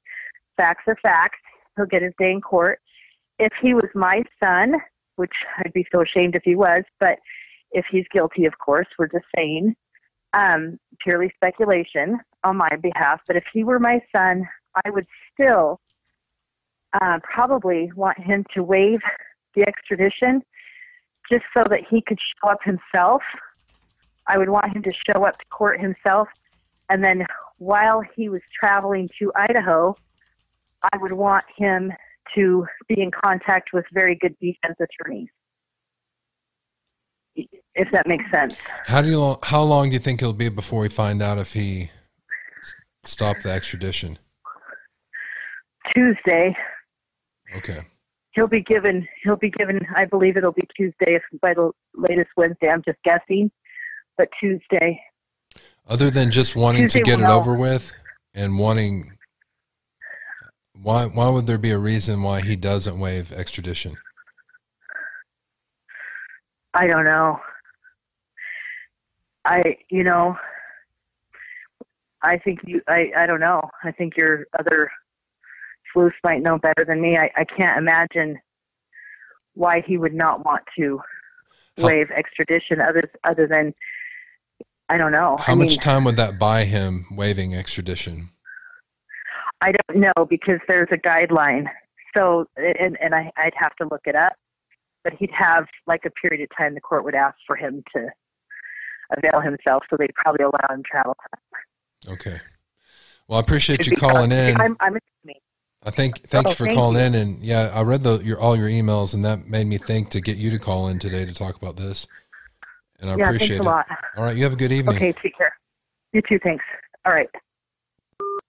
Let's echo everybody. Uh, all right,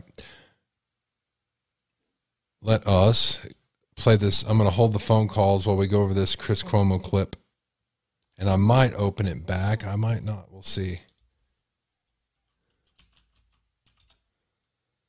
We are kind of running out of time here. We'll do this right this time. All the links to everything that we're going over today is going to be in the description of the video below. All right, here we go.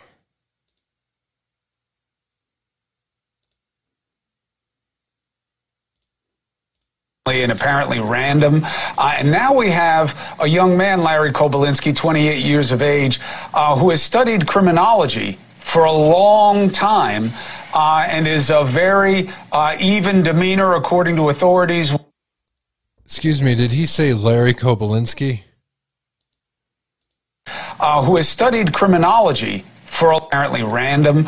Uh, and now we have a young man, Larry Kobilinsky, 28 years of age, uh, who has studied criminology for a long time. Uh, and is a very uh, even demeanor, according to authorities, while in custody and only asking a single question, as reported Has anyone else been arrested? How does it complicate the analysis of dealing with someone with his kind of skills and background? Well, it's hard because he studied uh, criminal justice, obviously, and he studied studied crime, uh, and he's even done surveys uh, to see uh, how people felt as they were committing crimes. Uh, it seems that what I heard in this TikTok presentation is that he was into drugs even as a young person, and this might explain the rage and the passion and the the terrible stabbing that, uh, that he did uh, to these four students. Uh, and he may have been on stimulants. He may have progressed from heroin, which is more down, uh, to amphetamines and cocaine and things of that sort. And that might explain the, the viciousness of the attack. Um, now, uh, counselor, at the end of the day, we only know what authorities can show. Uh, and as tantalizing as it may be, his background, uh, his criminology studies, and how he appears in pictures and from reports, they're going to have to show what for this to stick. Well, they're going to have to. Sh- Well, damn it! What the hell do you think they're going to have to show, Chris? They're going to have to show physical evidence, DNA. They're going to have to show where he was during this time. Did he have an alibi? Does the car have DNA in it that he used? Can they find the what? What, the hell do you think, Chris?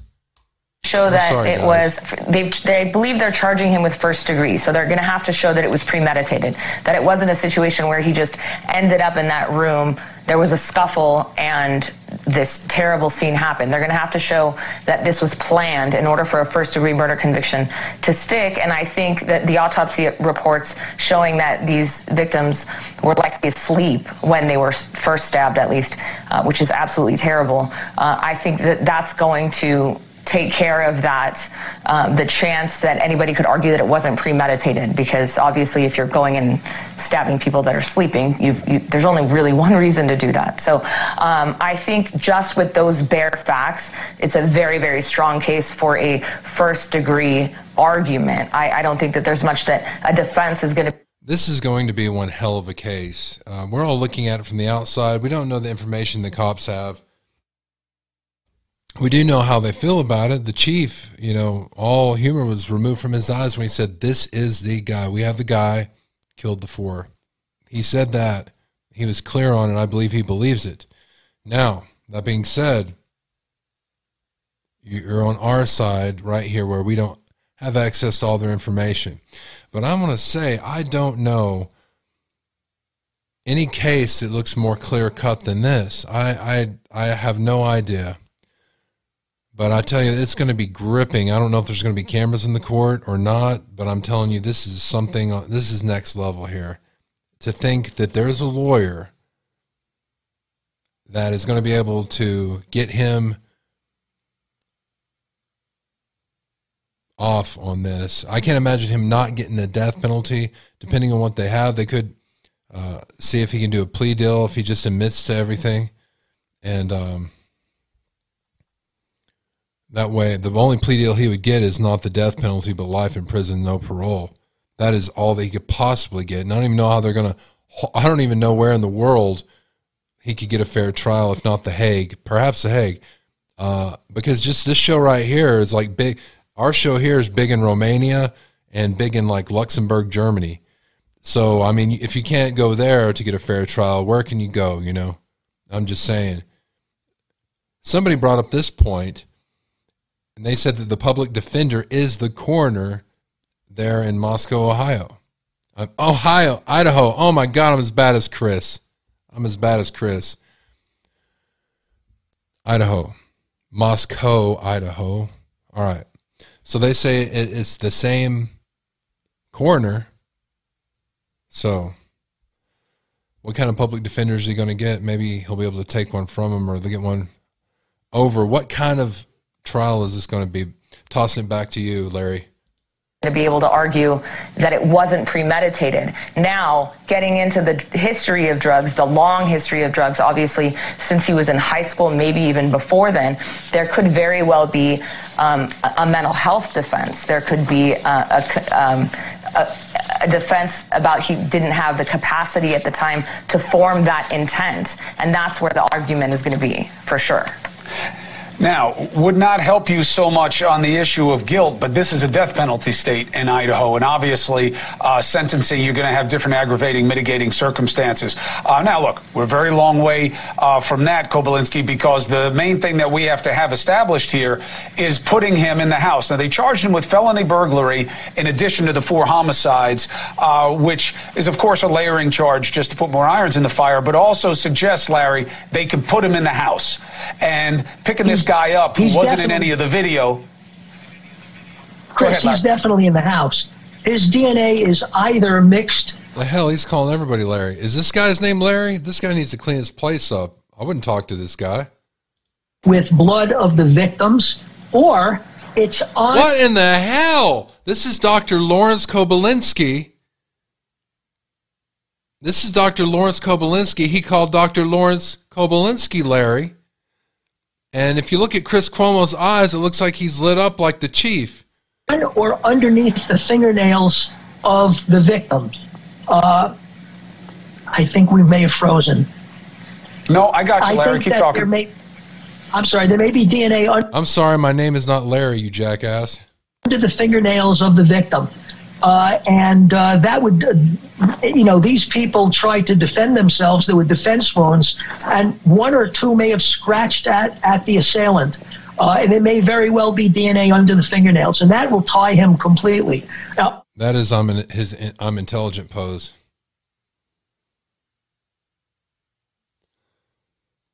Uh, also, I'm seeing if he has an earpiece in his ear. Damn it, Chris! It's the wrong name. It's not Larry. What's what is with you and this Larry? Maybe mixtures of, of blood, and uh, as you heard earlier today, CC uh, explained that uh, these mixtures can be deconvoluted, and you can come up with his profile. I mean, look. Here's the troubling suspicion at this point. He didn't belong in the house. Uh, yeah, he's you know he's not a contemporary. He doesn't go to the university. He didn't live there. Uh, he's not somebody we saw that night. He's not somebody that the family is coming out and say, oh no no no, that guy uh, we've known him forever. So uh, again, it's for the prosecutor to do the work, uh, but. It, it's not something where, okay, uh, like the boyfriend early on or the other guy on the videotape, where there needs to be an explanation of context. Hey, thank you for hey, watching. Oh, Please hey, go Larry. Bye, Larry. Man, it always gets me. Hey, what? I got something for you. I got Nance, girl Nance. Uh, I'm sorry, but as a producer, I just want to let you guys know who are at Fox. And please listen to me on this for the love of everything sacred and holy. Ingraham Angle is the worst name for a show you could ever have. Ingraham Angle. Oh my gosh. She joins us now with a preview. Nancy Grace, thank you for being here. Um, I, I want to start with the idea that uh, one of the reports that off. we got is that when they went in to capture him, that he said, "Am I the only one that was arrested?" What What do you make of that? And give us your analysis of this whole case and where we are today. Well, that would suggest that there is an accomplice. I want to point out two things. Uh, this guy has got a master's degree in criminology.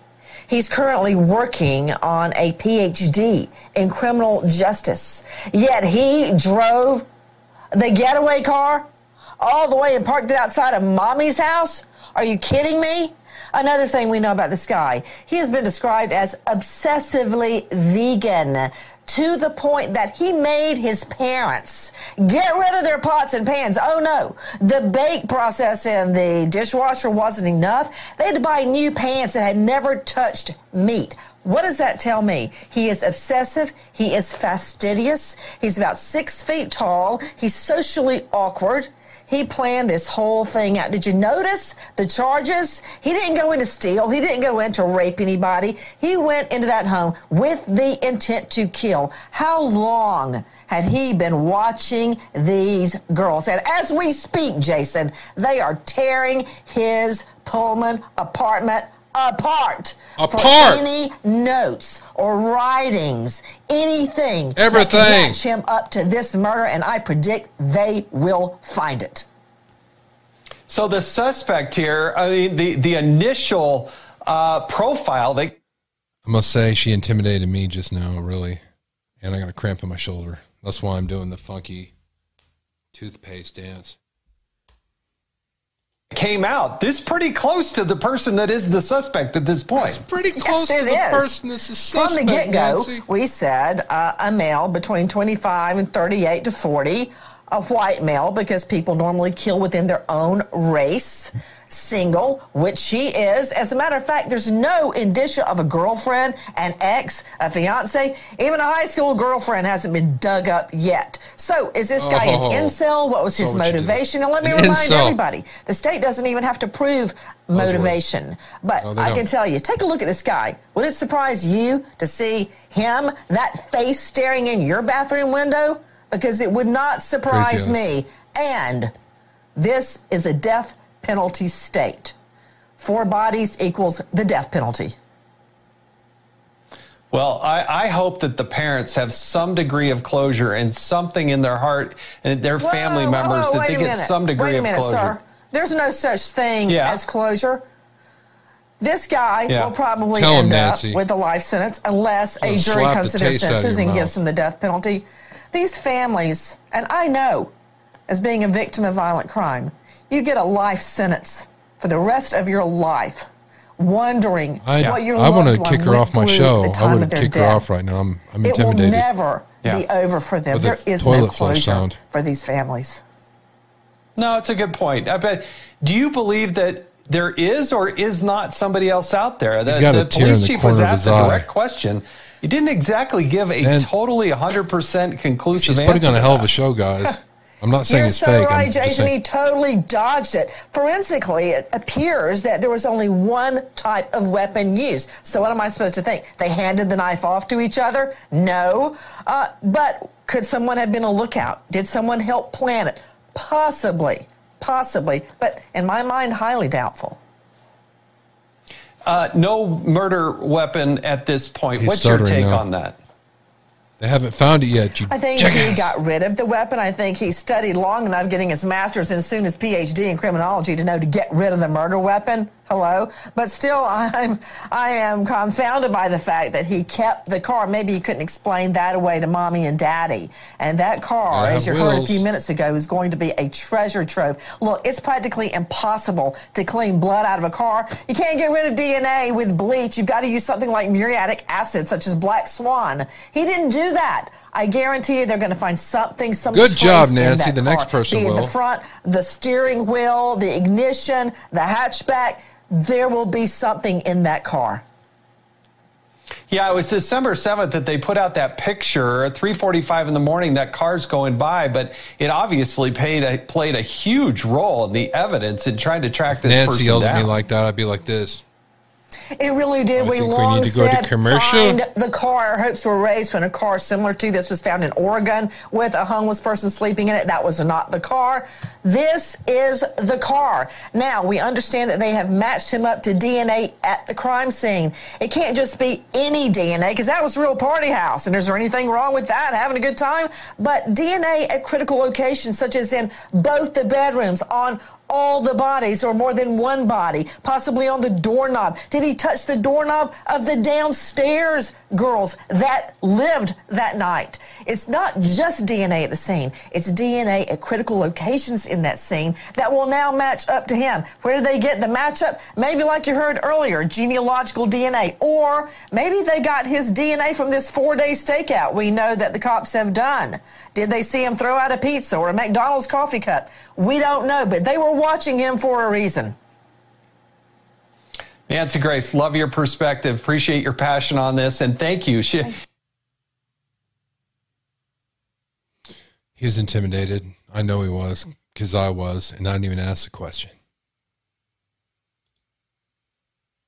But she was putting on a show. No doubt that's what she was doing, putting on a show because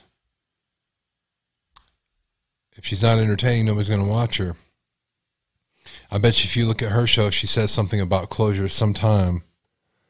Uh, maybe they she's termed semblance of closure. I hear that every now and then. All right, guys, what more do we have to talk about? I'm going to bring you guys up. This is your New Year's Eve party here. We're not going to watch the balls drop here. You guys can go home with your families. Chat room is saying now's the time to buy stock in Black Swan.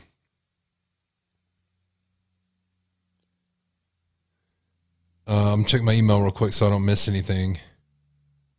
I'd hate to do that. Uh, there'll be a link to everything we're talking about in the show notes below. Just give me a little time to put it up. Memberships will be there soon.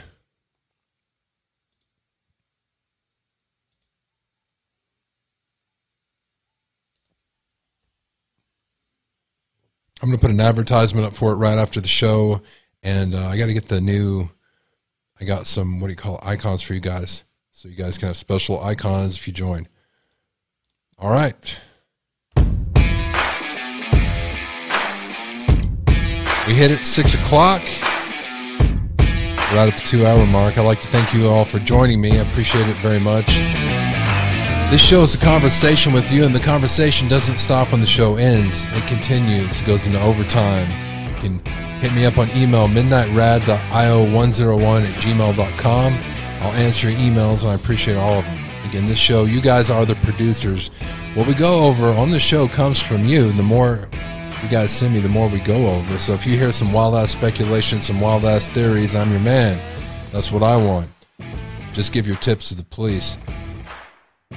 You can call me, leave me a voicemail message. Uh, 325 261 0892. 325 261 0892. For all you guys that showed up for this spectacular, I appreciate it very much. I'll be back tomorrow, 5 p.m. Until then, all my best, guys. Oh, hats. Oh, uh, uh, uh, hats. Hats. Beautiful waterfall reminded me. The contest is now officially over. So we're going to go now into our community page. I wish I could give hats to everybody. Maybe someday I will when I can. That'd be awesome. All right, so I'm going into the, our community page right now. It's time to do the hat giveaway. So I'm going to do the community page right here. Go to the community. Join the community. 52 on the community. All right. Now I'm going to do the random generator. Let me double check where the numbers go between 1 and 125. Uh, but I said 160, so I'm going to do 160. And pull up our old, ye old random number generator. Random number generate up.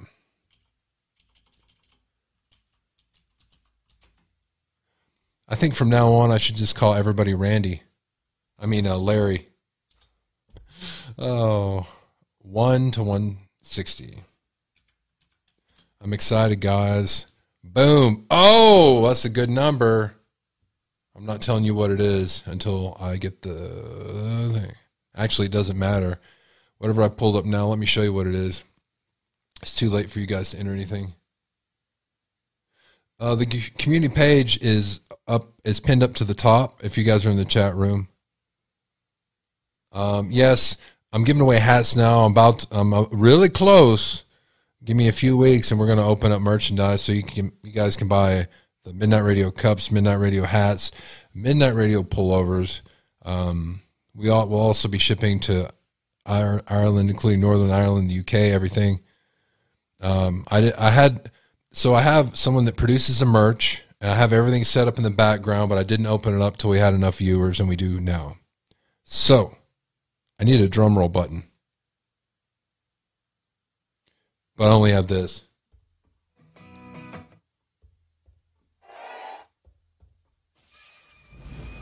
So I'll play this for you guys. All right.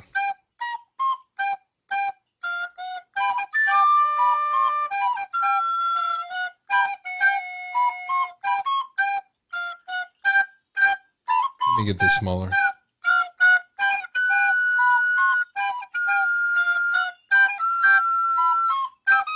Numbers 123.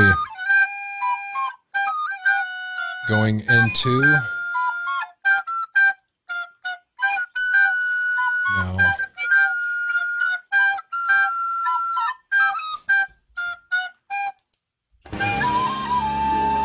And the winner is, I'm still looking, guys.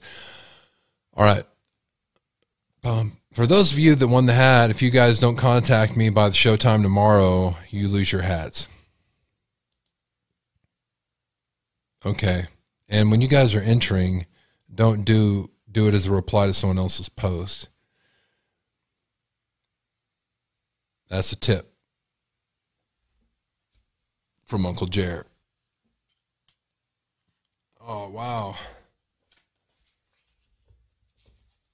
These glasses don't help. All right, just here for the hat. I mean, I didn't see this. I thought it would be like specific. This is cool. LOL. I'm a dumbass. 22, 52.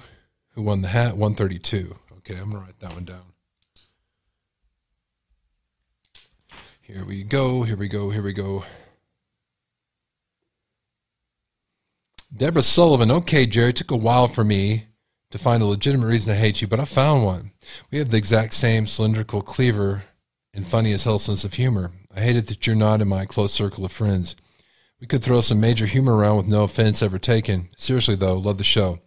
Uh, there was somebody that made a comment about Elvis, and as soon as I find that one, I'll read it to you because I thought it was hilarious. Somebody put a bunch of cats on there. That doesn't work. Oh, here it is.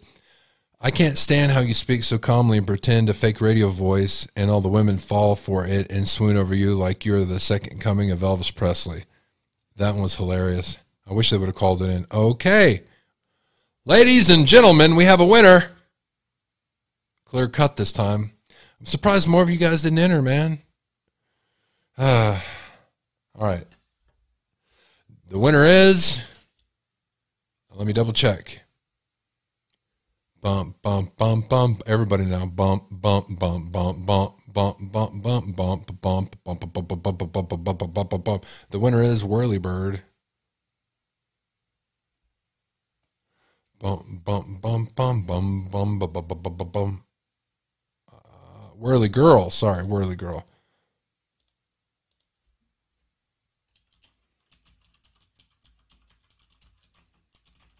Congratulations. You have 24 hours.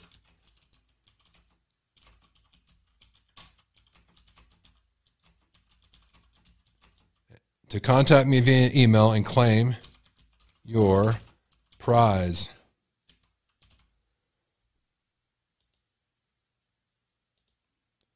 All right.